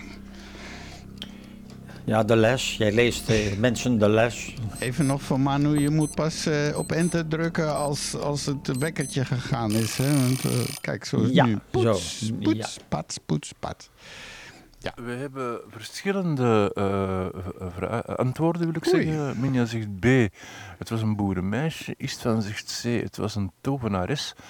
Mario zegt het is D, eh, een koningin. We hebben ja, alle A-vragen worden aangedaan. en, en Manu van Alle, die zo enthousiast als eerste wou antwoorden en ook het juiste antwoord heeft gegeven, het was een prinses. Dus A. Kijk eens aan. We hebben het middenpunt bereikt met vraag 6. Ja. Als, als je nu pas meedoet, kan je nog steeds winnen. Zo- Zo'n Mhm. quiz is het dus weer vandaag. En, en vraag 6 is, wat is de naam van Don Quixote's paard? Oh ja. Ja, Oh, is ja. dat A. Rogiante? Is dat B. Rossiante? Of is dat C. Ruciante? Of is dat D. Rodian- Rodiante? Nee, dat is een uurwerk, hè? Rodiante. Ja, Nou, paard. Nou, dit, ook, makkelijk, dat weet toch ook iedereen dit? Hè? Ja, tuurlijk dat. Vreselijk. Dus het paard van Don Quixote, is dat A. Rocciante? Is dat B. Rossiante? Is dat C. Ruciante? Of is dat D. Rodiante? Rodiante, nee, dat is het paard van Sinterklaas volgens mij. Dat weet ik niet meer. Oh nee, die heeft weer anders. Rodiante, Rod, Rodanje, nee, dat is toch een uurwerk? Rodania, dat is, dat is wel een horlogemerk, Ja. Rodania. Ja, Ro- Rodania? Ja, ja. Nooit van gehoord, nee.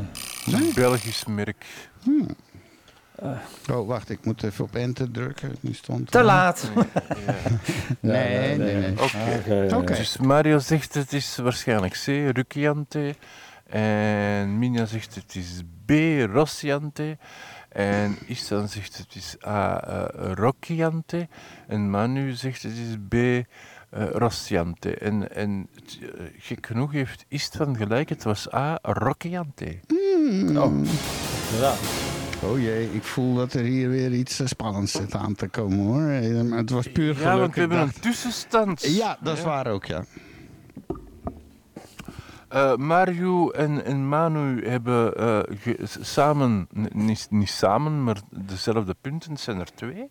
Eh Minja en Don Q, die niet meer meedoen, ja, die staan nog voor jou en dan doet al een half uur niet meer mee, eh, Mario. Eh hebben er nagaan. drie. Ja, ieder drie punten. En Istvan staat momenteel aan de leiding met vier juiste punten. Hey, Maar alles kan nog veranderen. ja. En jawel hoor, hier komt vraag 7. In welke regio van Spanje begint het avontuur van Don Quixote? Is dat A. Castilië? Is dat B. Andalusië? Is dat C. Catalonië? Of is dat D. Baskenland? Hmm. Dus waar begint het avontuur voor Don Quixote in Spanje? Is dat A. Castilië? Is dat B. Andalusië? Is dat C. Catalonië? Of is het D. Baskenland? Oké, een beetje geografie. Wikipedia, Wikipedia. Al de wikipagina er maar bij. Het is een wiki-quiz. Eigenlijk is het een chat-GTP-quiz. Dus je kunt beter chat-GTP vragen, dan heb je direct het juiste antwoord. Ja. Oké, Mario zegt C. Het is eh, Catalonië. En Istvan zegt het is B. Andalusië. Manu zegt B. Minja zegt B. Het juiste antwoord was A. Castilië. en ik wou bij A blijven, want het bracht me al eerder geluk. Ik heb het niet gedaan. Ik ben Ah, dom. de- jij gokt gewoon, wil ja, als ik het weet. Ja, ik heb toch gezegd, ik lees niet. Nee. Ja. Nee, nee, nee. nee. nee, maar ja, dat, daar heb je cursussen voor, hè? Ja, ja, Ja. trouwens, we- over dat klikken in Wikipedia, wat ik wel heel leuk vind, is op iedereen beroemd hebben ze nou een spelletje waarbij ze dan twee woorden, bijvoorbeeld een kruiwagen en eh, Barcelona.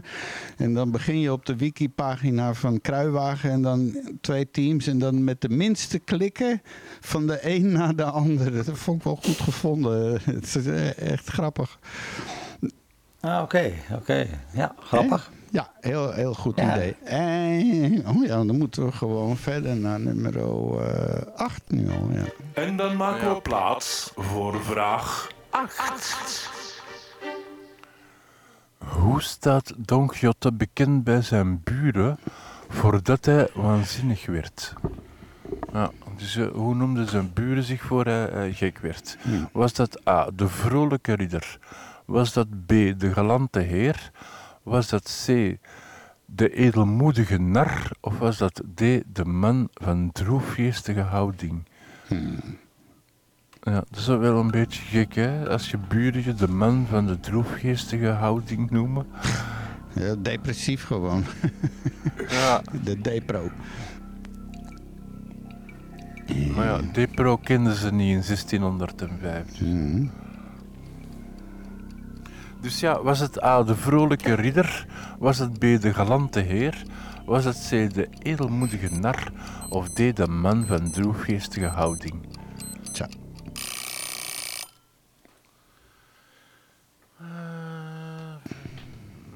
Istvan zegt het is B.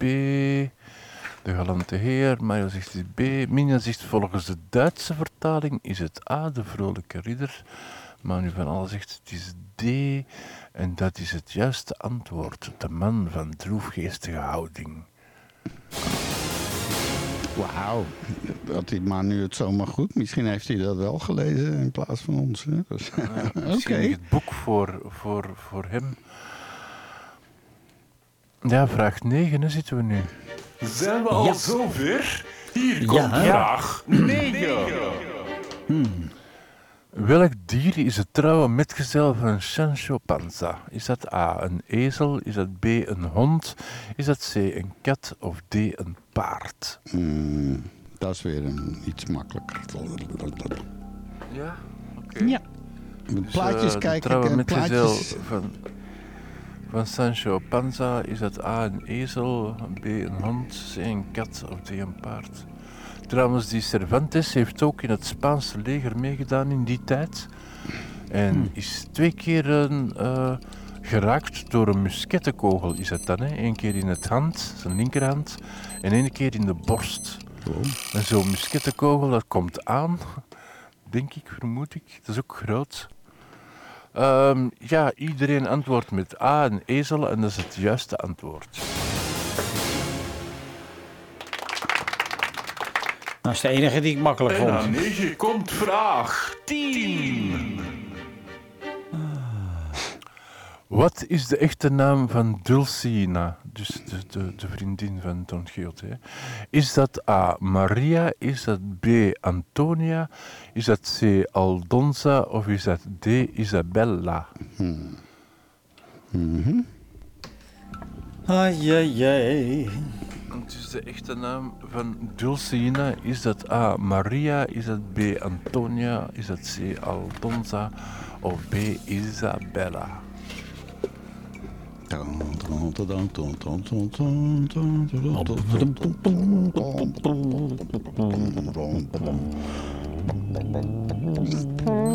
Heb jij trouwens een favoriete boek, Mario? Eh, eh, ik bedoel dan in fictie, niet eh, wetenschappelijk.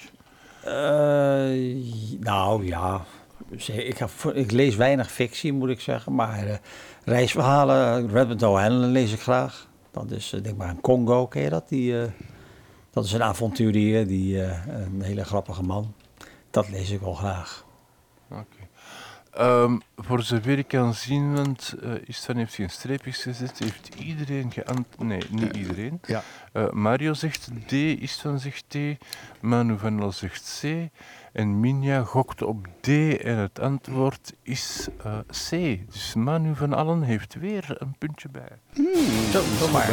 Trouwens, je hebt me- ik, ik zeg wel, ik lees niet, ik lees niet. Maar de laatste fictie die ik heb gelezen, dat is nu al een paar jaar geleden. En dat is, was echt een page-turner. eh, Die is nu ook wel in het Nederlands verschenen. Dat, was toen, dat is van Daniel Suarez en dat heet Demon. Da- D-A-E-M-O-N. Ja, Demon. ja, ik weet hoe dat iemand geschreven wordt.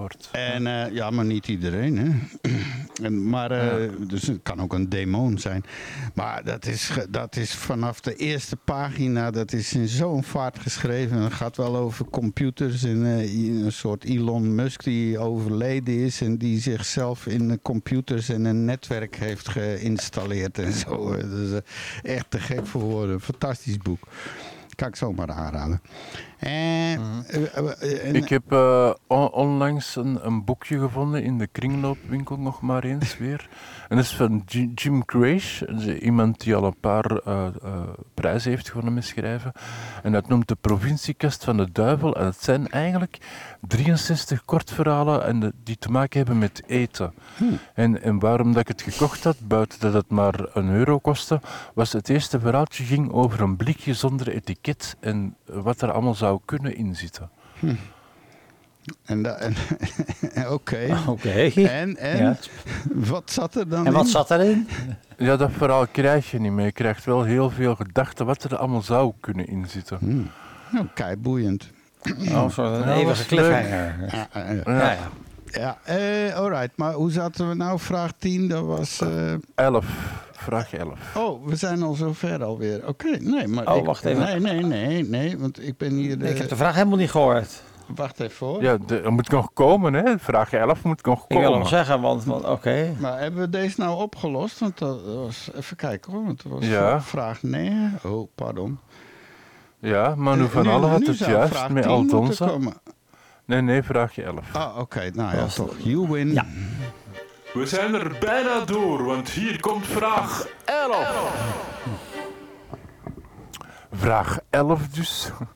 Wie is de aardsvijand van Don Quixote, ook bekend als de ridder van de Witte Maan? Is dat... Ja, je moet niet moeilijk doen op de chatbox, hè, van? Vraag 110, zoveel vragen hebben we niet. Dus wie is de aardvijand van Don Quixote, ook de bekende ridder van de Witte Maan? Is dat A, de hertog? Is dat B, de muzzelman? Is dat C, de schurk van de bergen? Of is dat D, de enchantress? De betoverde dus eigenlijk. eh, ja. Dus de aardsvijand van Don Ja. Quixote, dat is dan buiten die windmolens. Hè. Is dat A, de hertog? B, de muzzelman?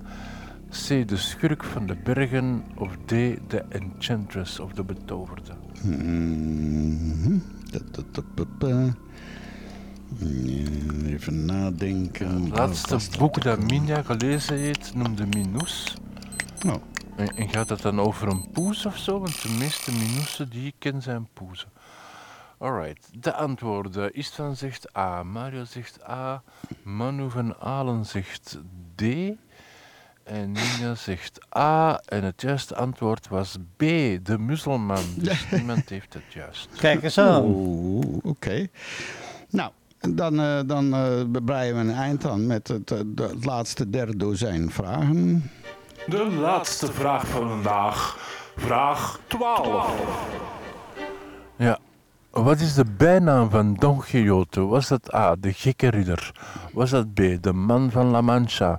Was dat C, de dolende ridder? Of D, de eenzame avonturier? Hmm. Ziet je, ja, Minja zegt ja, het was een boek van Annie M.G. Smit, Minus. Dus Ah, ik wist dat dat mij ergens bekend van kwam. Maar de bijnaam van Don Quixote, is dat A, de gekke ridder? Is dat B, de man van La Mancha? Is dat C, de dolende ridder? Of D, de eenzame avonturier? Ja. ja, dat is een strikvraag deze. Een strikvraag. Wel Een strikvraag. zo? Ja, ik denk het wel. Een vraag met een strikje. Nou, zo kan je het ook doen. Een quiz met een strik. Chris met een strik. Ik heb vroeger genoeg strikjes moeten dragen in de horeca. Ehm bom, bom. Mario zegt C, de dolende ridder. Istvan zegt C, de dolende ridder. Ehm, en Minja en Manu zeggen... Het, nee, Manu zegt het is B, de man van La Mancha. En Minja zegt het is D, de eenzame avonturier. En, en onze grote klagers, eh, Mario en Istvan, hadden deze keer eh, gelijk. Het was C, de dolende ridder. Goed zo. Dan krijgen we Ja. de ontknoping van de quiz. En de prijzen worden, of de punten worden nu geteld en de computers Ja, raken de, de prijs weet je, dat is een ingebeelde windmolen vandaag. Eh, Oké. ehm, Ja. Onderaan staan eh, Mario, Minja en eh, Don Q. Nog altijd, ook al doet hij een half uur niet meer mee, met vier juiste antwoorden. Ja. En dan heb je Manu van Als, die heeft vijf juiste antwoorden. En de grote winnaar van vandaag is Istvan met zes juiste antwoorden. Nee, dat meen je niet. Ja. Oh. Maar hij is daar een beetje mee verwant, hè? Want hij heeft, ooit heeft hij inderdaad een klap gekregen van zo'n ding. Ja, van zo'n windmolen. Ja, Zo'n onge Ja, maar hij gokt. Zo'n, eh, Misschien is dat de type gokken gewoon. Gewoon niet weten, maar gokken. Ja, ja, ja. Maar, maar een paar dingen wist ik wel zeker hoor. En, eh, Want de Ja, man van La. Mancha is een strikvraag, want dat is een eh, soort opera. Dat is een ander, eh, je zou denken, maar de dolende ridder, dat is ja. dat kan ik me ook nog herinneren als kind. Maar Ja. in elk geval, we zijn allemaal volgeladen met trivia voor de komende Mijn weken. god, het is volbracht, zeggen we dan. Proficiat en eh, je krijgt een fles champagne bij. Oeh, die ga ik dadelijk eens even laten knallen. We hebben er nog een flesje boven staan. Dus, eh hey, eh, nou, dat was toch wel interessant. We weten nu meer over eh, de man van La Mancha. En hoe kwam je er ook Zeker. weer bij? Omdat dit gewoon de dag van de dag was of zo? Of kwam je er zomaar Ja, op? 400 jaar geleden is, het van, is, is zijn boek voor de eerste keer uitgekomen. Ah, oké. Nou ja, en het was in dermate een bijzonder boek, want dat was de eerste keer dat er echt een fictieroman wereld, eh, nou ja, over wat toen nog de wereld was. eh, maar dat Ja, was dan- dat hadden we al vastgesteld. Hè. Buiten de Bijbel was Ja. dat inderdaad het eerste. Herhaling is de kracht van reclame, jong. Is dat zo? Hey. Zo is het. hey, zo is het en zo wordt het en zo zal het ook weer zijn. Propulsion, go. Pneumatic, go. Kosmische zeven aan tafel. Inboortje Cosmos. 10, 9, ignition sequence start. 6, 5, 4, 3, 2, 1. Wow. Lift off. Ja, even een, één klein eh, dingetje. Dat heb ik vergeten in de lijst te zetten. Die, eh, vorige week is dan die commerciële missie gelanceerd om een maanlander op eh, de maan te zetten natuurlijk. Ja, ach. En nee, ja, er een soort zuurstoflek. Vlak na het Oh, ontkoppelen is er een ontploffingje geweest en zo. Ehm, maar aan boord bevindt zich ook een eh, cassette met een aantal honderden kleine eh, capsuletjes waarin mensen hun eh, stoffelijke resten in hadden kunnen doen en tegen betaling. En zodat je dan met die maanlander voor eeuwig met jouw nageslacht of whatever op de maan. Dus al die mensen die ooit dan naar de maan kijken van jouw familie moeten dan elke keer aan jou denken. Ik hoop maar dat je geen klootzak was, want dan kan je nooit meer naar de maan op een gezonde manier kijken natuurlijk. Maar ehm, ja. Ja. die gaat niet kunnen landen helaas. Hij komt terug naar de aarde en hij gaat gewoon opbranden. Dus dat was een hele, hele dure crematie. Nou, zeker, zeker. Maar ja, dat, is, dat had je vroeger ook al. Want toen André Hazes overleden was... toen hebben ze dus eigenlijk ook een gedeelte van zijn as... In een, met, een, met een raket, zeg maar, naar boven geschoten. Ja. Dat is een soort symbolisch gebaar eigenlijk. En dat vond ik fantastisch. Hadden ze jaren eerder moeten doen. Maar goed, eh, het is dus eh, de, klaarblijkelijk populair... om inderdaad eh, je, je, zeg maar, op zo'n manier eruit te stappen. Je ziet hele creatieve manieren tegenwoordig hoe je dus je einde kan eh, orchestreren, zal ik maar zeggen. En dat kan niet gek genoeg zijn. Je kan een diamantje van jezelf laten maken. Hè? Dat doen ze in Rusland. Ja, Een tokamak enzovoort. Maar hey, ehm, ja, toevallig eh, hebben ze een ontdekking gedaan wat er eigenlijk absurd uitziet. Maar eh, het is toevallig wel zo. Een, een huge ring of galaxies. Ehm, Ja. die- en, en het hele denken weer over hoe de kosmos. er wordt nu weer op zijn poten gezet. Van, eh, mooi hè? Ja, Ja. Dat, dat maakt het ook heel leuk. Ja. Ja. De wetenschappers hebben een, eh, in Central Lancashire, dit komt vanaf de BBC-website, een, een gigantische ringvormige structuur in de ruimte gevonden. Het is 1,3 miljard lichtjaar in doorsnede en eh, ongeveer 15 keer de, eh, de grootte van de maan, als je het zou kunnen zien bij de. Nou, en nu noemen ze dat ook de Big Ring. En het is eh, made up of galaxies en clusters van galaxies. Dus eh, Ja. ja. Ja, het is niet te bevatten eigenlijk, want eh, het, het is, is dus een beetje een, een raadsel, want eigenlijk kan dat helemaal niet omdat het zo oud is. En dan heb je een zekere mate van verspreiding, daar zijn allerlei wetmatigheden in. Dus je ziet over het algemeen, als je eh, zo'n Hubble-foto ziet, dan zie je ook dat eigenlijk alles wel op enige afstand van elkaar is en er is geen orde. En dit is dus nu een structuur die dus in tegenspraak is eh, met, met dat concept dat, dat, dat, er, dat er een soort universele verdeling is. Dus dat is best wel weer, weer een nieuw raadsel eigenlijk. Dat vind ik wel interessant. Het, het, het, het klaarblijkelijk om de zoveel tijd verandert gewoon alles. En dat maakt het ook gelijk hartstikke boeiend. ja, zulke, zulke, zulke grote structuren zouden niet moeten kunnen bestaan eh, onder, eh, Nee. onder, eh, onder de regels van de algemene, onder het kosmologische principe. Dat, dat is alle, en, die, en dat, dat zegt dat principe dat alle materie smoothly, dus evenredig is. Ah, Minja zegt dag. Het was weer een super spannend vandaag en boeiende quiz. Tot volgende week. Eh, groeten uit Duitsland. Leuk. Hey, ja, Groetjes tot volgende week. Ja. Bedankt voor het meedoen en laat het weten aan je medevrienden daar die ook allemaal Nederlands willen leren. Hoe meer zielen, hoe meer vreugde enzovoort aan tafel. Dus ik zou zeggen, eh, hopelijk eh, volgende keer nog meer, nog meer, nog meer aan tafel. Want Christy heeft meer, meer werk nodig met het bijhouden van alle standen en zo natuurlijk. ja. Ja. Het is een volle dagtaak. eh. Zeker. Dus eh, ja, dit zijn allemaal weer van die ontdekkingen. We leven in een tijd van eh, exploderende ontdekkingen. Hè? Het gaat ineens wel heel hard, Mario. Dat was toch eh, in onze jeugd. Het gaat toch, heel hard. En ja, dat is aan de ene kant best wel lastig, eh, omdat je iedere keer wat je hebt geleerd weer moet, moet, eigenlijk moet omzetten, omdat er nieuwe feiten zijn. Maar het maakt het inderdaad ook gelijk spannend. Eh, Mario, wanneer is het boek uitgegeven van Don Quixote? Dat weet ik echt Welk niet meer. Wat, dat was het niet in 1610? Tussen 16 en nee. 1700 ergens. Mm, 1605. Nou ja. Ik heb het al 1605. zes keren gezegd in deze show, maar Ja, maar dat maakt Ja, niet ja. uit, joh. Dat, dat interesseert ons De- geen hol. Dat heeft niks met ons bestaan te maken. Ja, of het Dat- maakt gewoon, gewoon weinig indruk. Helaas. Gewoon geen. Nee.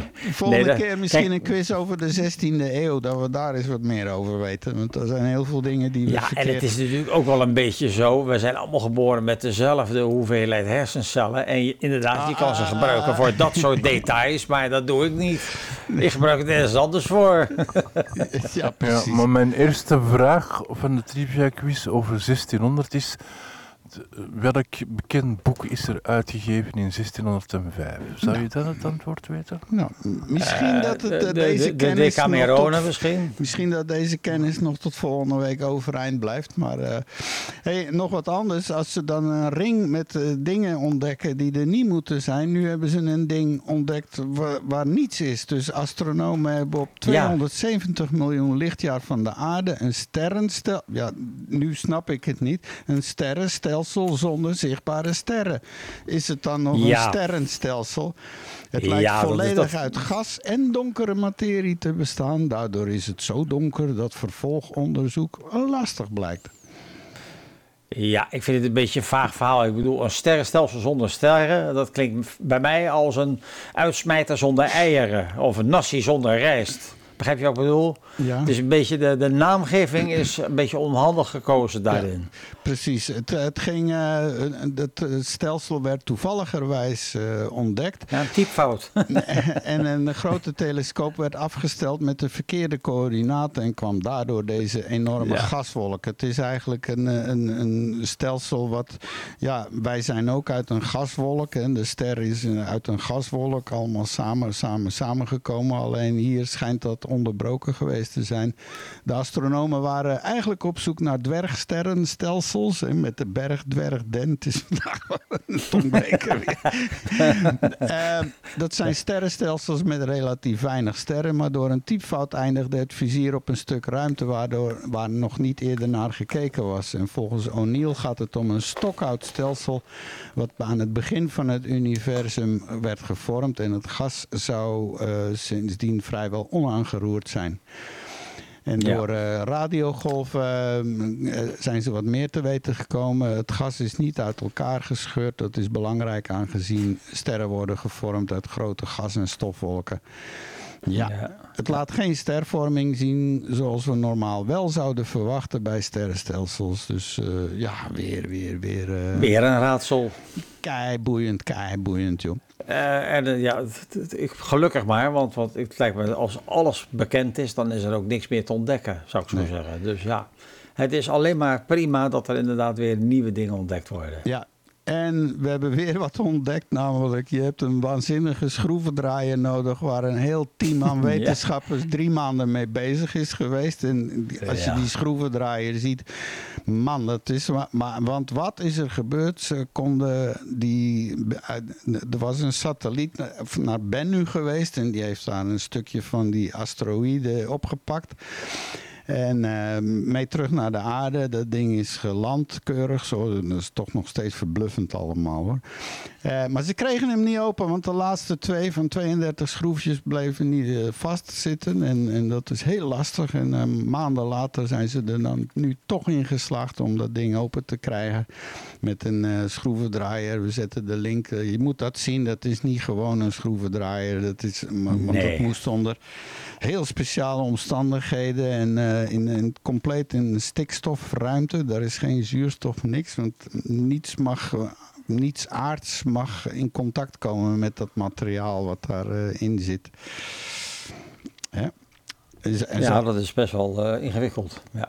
ja, dus, eh, maar nu eindelijk, ze hebben het open gekregen. Dat is weer een teken van het menselijk vernuft. eh, hè? En Minja zwaait nog eens dag, dag, dag. Nu is het nog alleen. Manu, Manu is er nog steeds.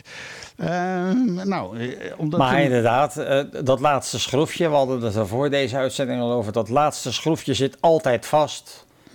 ja, wat je En dat eh, is altijd gedoe en uitboren en vloeken en tieren en ja, en, de handdoeken ja, in de ring gooien bij tijd en mijlen.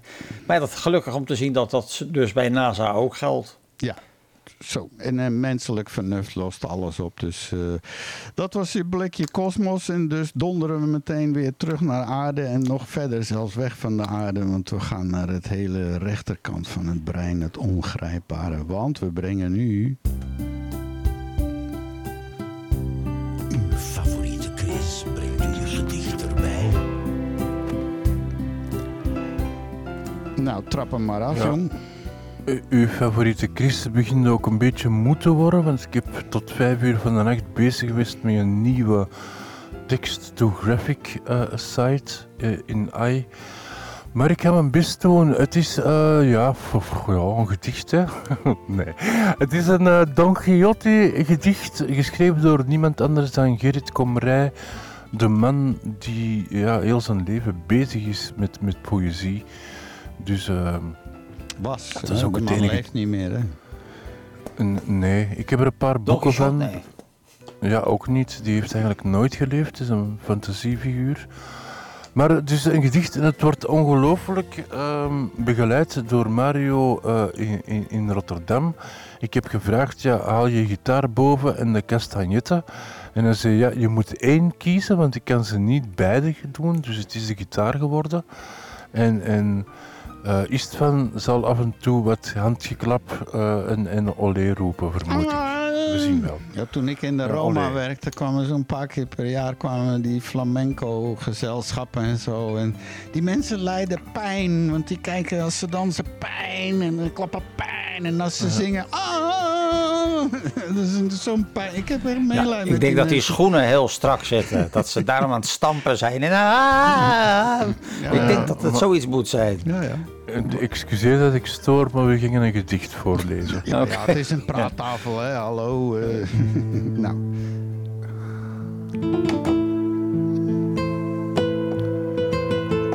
Zie daar, Don Quixote, de hooggeleerde, de onverwinnelijke, de niets te trotseren, het stof van zijn vijanden verteert, door boeken is hij niet te verstoren.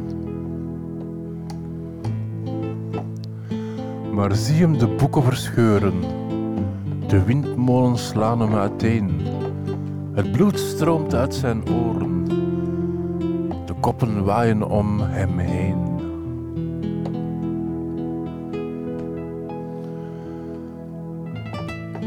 Zijn meester, de ridder die nergens over zwijgt, gaat trots als een pauw door de straten. Als een bloedvlek op een kleed is het kwaad door zijn handen gegaan. En zie de zon, de sterren, de wind. Hij wuift naar ze, maar ze verdwijnen, voorgoed. Als knoppen aan een touw. Aan de zool van zijn voeten blijven ze kleven.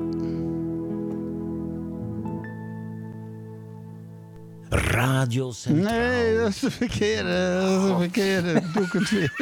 Die moet hij Gooi wisten. die dingen er toch uit, man. Dat nog eens. Dit is de praattafel. Ja, ja, dat is nog even om duidelijk te Ja, ik, Voor de mensen die niet weten Gewoon naar waar dat wissen. ze luisteren. Ik moet de Wissen boel dat nog ding. kuisen. eh, ja, ja. hey, eh, we sluiten af eh, met eh, zogenaamd goed nieuws. Of zogenaamd, dat is, Ja. dat is goed nieuws. Want, Alleen maar eh, goed We nieuws. proberen dat toch elke keer. Ja. Een beetje positiviteit achter te laten bij de mensen. Ik vond het trouwens wel een heel, heel, heel mooi gedicht. eh. nou ja, oké. Daar ben ik maar. Het was ook heel mooi gebracht en, en heel mooi begeleid, vond ik. Ja. Hier staat lichaam schenken aan de wetenschap elk jaar populairder. Dus eh, Ja. ja, dat is misschien goedkoper als een eh, uitvaart. Hè? Want dat scheelt je toch wel een bak geld, neem ik aan. Misschien is het daarom Ik, wel. ja, ik weet het niet. Ja.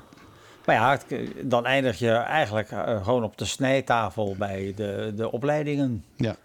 Dus, Dus- dat, dat is wat er dan gebeurt. Dus eh, op Niet VRT... ieder lichaam is daarvoor geschikt. Er zijn erbij die eigenlijk alleen nog maar terecht kunnen bij de, de, de, de Nederlandse kunstmestindustrie misschien. Maar je moet inderdaad wel, ze moeten er wel wat aan hebben. Maar het kan. Ja.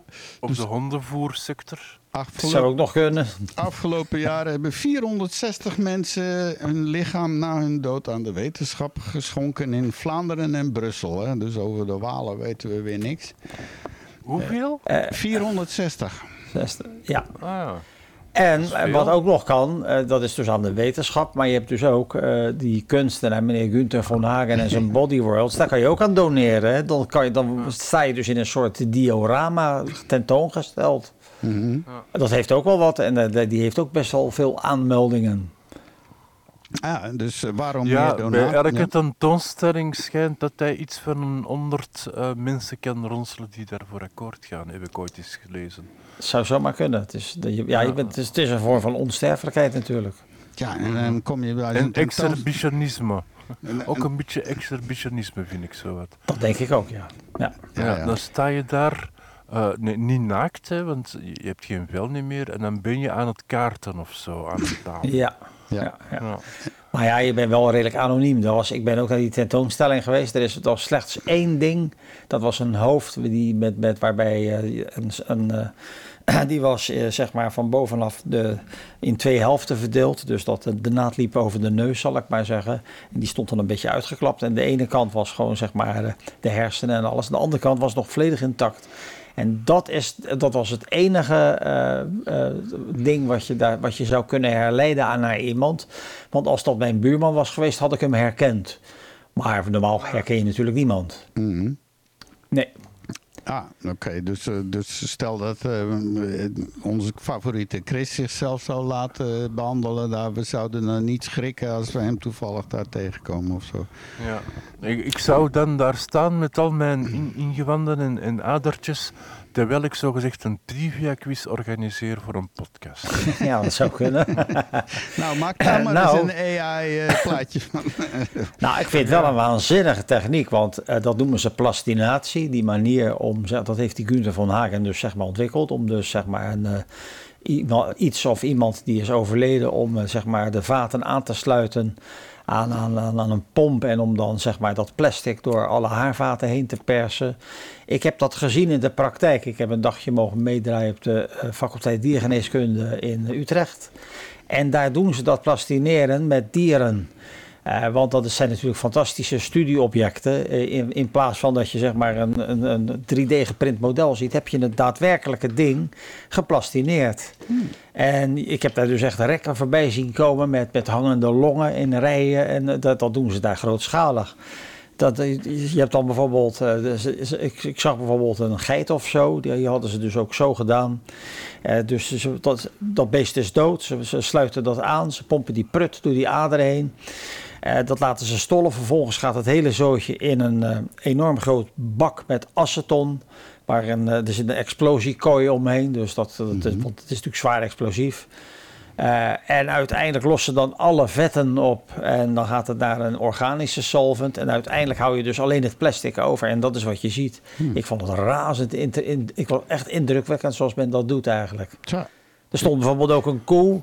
Je zag gewoon een koe staan met vel en al. En die had een luik en die deed je open. En ook zo kon je dus zien hoe al die magen in elkaar zaten. En die kon je ook weer open doen. Ja. Nou, hoe mooi is dat? Maar dat hebben ze ook gedaan met levende koeien. Dat kan ik nog wel van vroeger herinneren. Dat ze een koe hadden met zo'n gat Ja, aan de zijkant.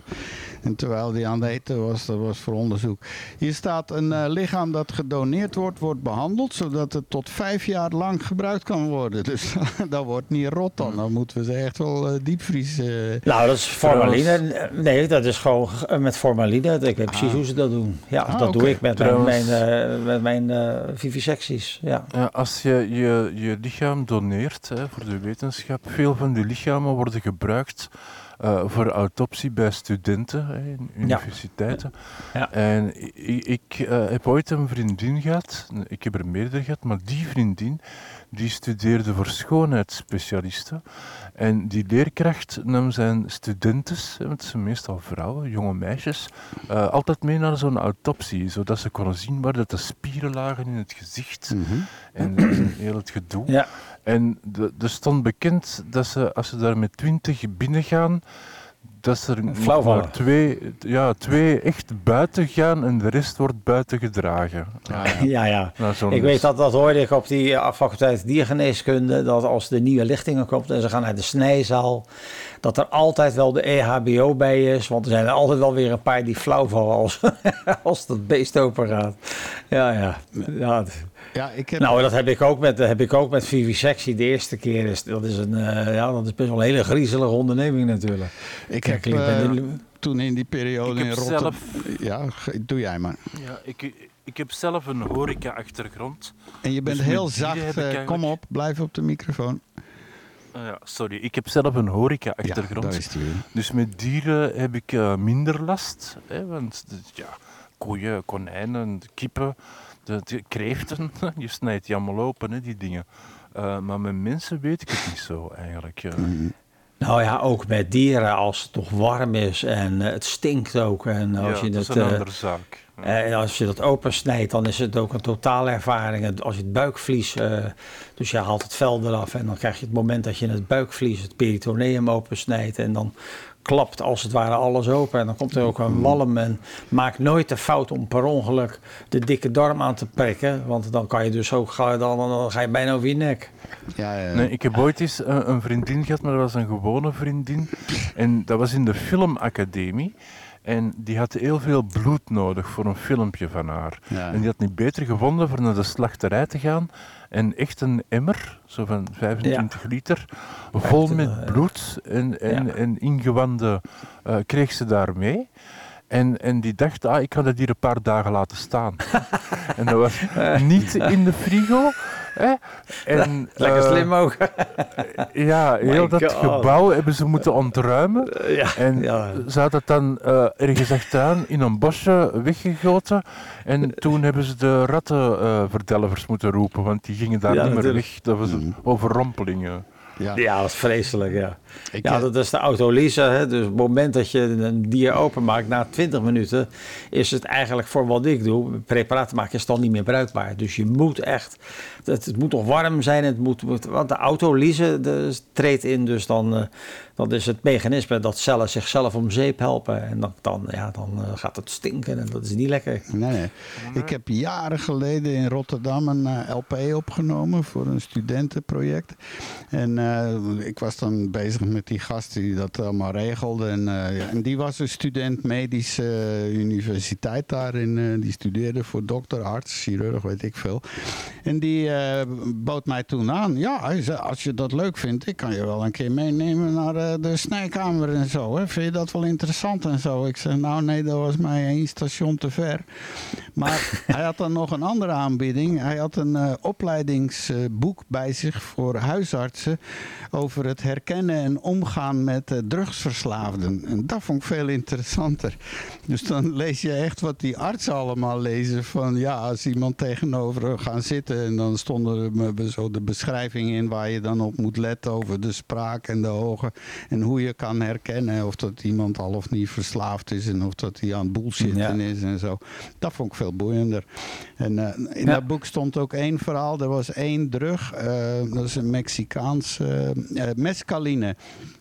En als je daar helemaal aan verslaafd bent, net zoals bijvoorbeeld met heroïne, dus dat je er Ja. volledig afhankelijk van bent, dan is de enige afkikmethode de dood. Je kan daar niet meer van herstellen. Dus met heroïne kan dat nog, met afkicken en detoxen en weet ik veel. Dat is allemaal heel erg mo- moeilijk om je hersenen weer te resetten. Maar, maar een mescalineverslaving, eh, dat, eh, dat is niet meer om te keren. Dus, eh, Ik ben toch zo Ja, blij Tom. met dit Ja. goed nieuws-item.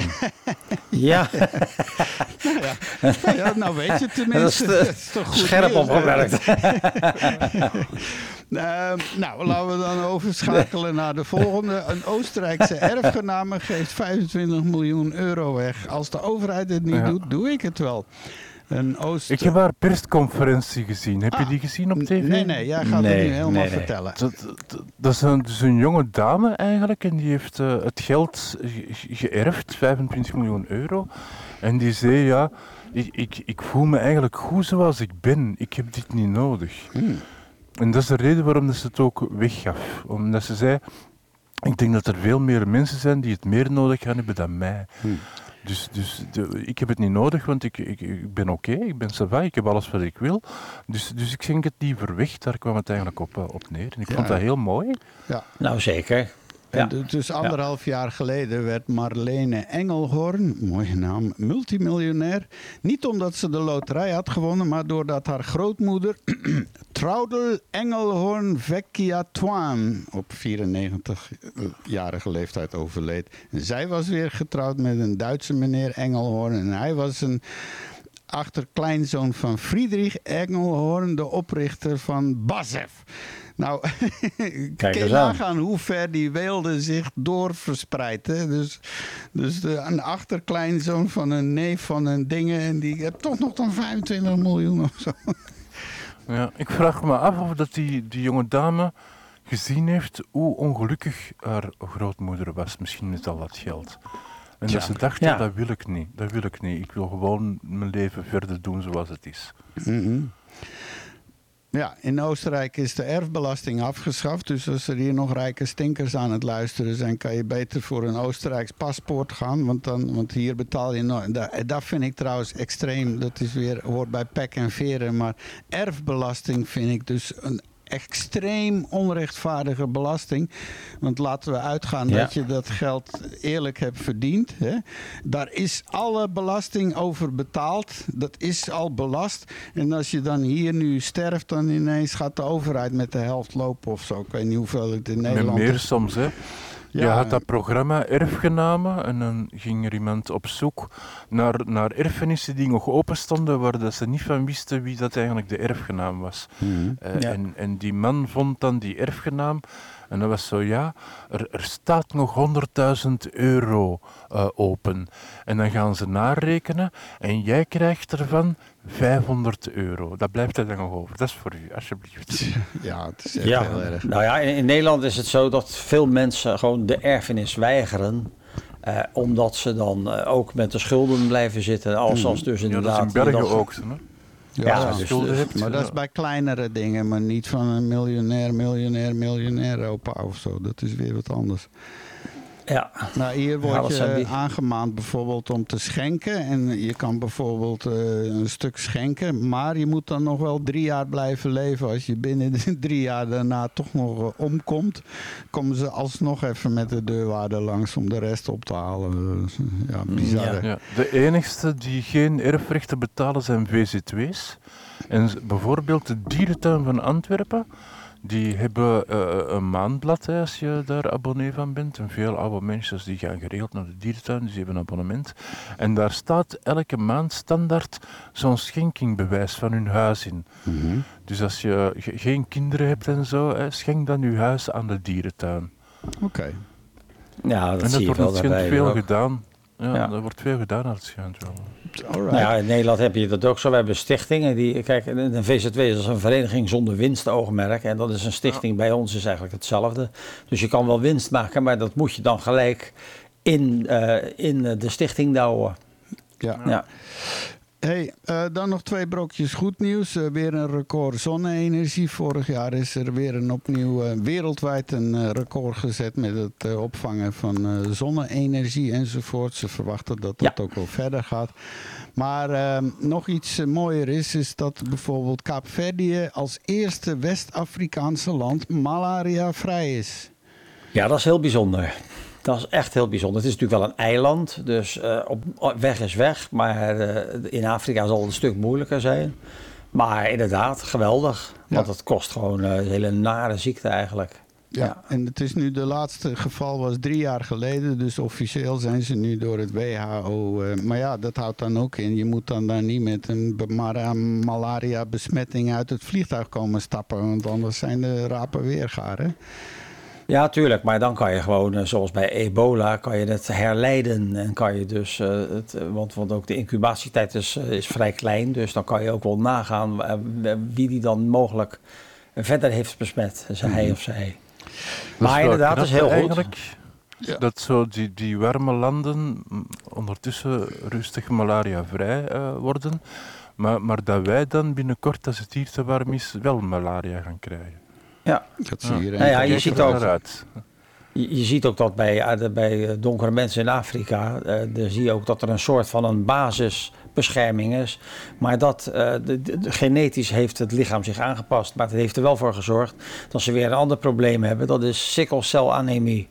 Dus, en dat is eigenlijk een malaria-bescherming die dus verkeerd uit is gepakt. Ja, Ja. oké. Dus dat is gewoon lastig. Ja, we zijn in de laatste minuten nog even heel snel. Dat moeten we misschien volgende week wat uitgebreider. Mario, een beetje jouw terrein ook. Een, eh, een, een brand new class of aantal.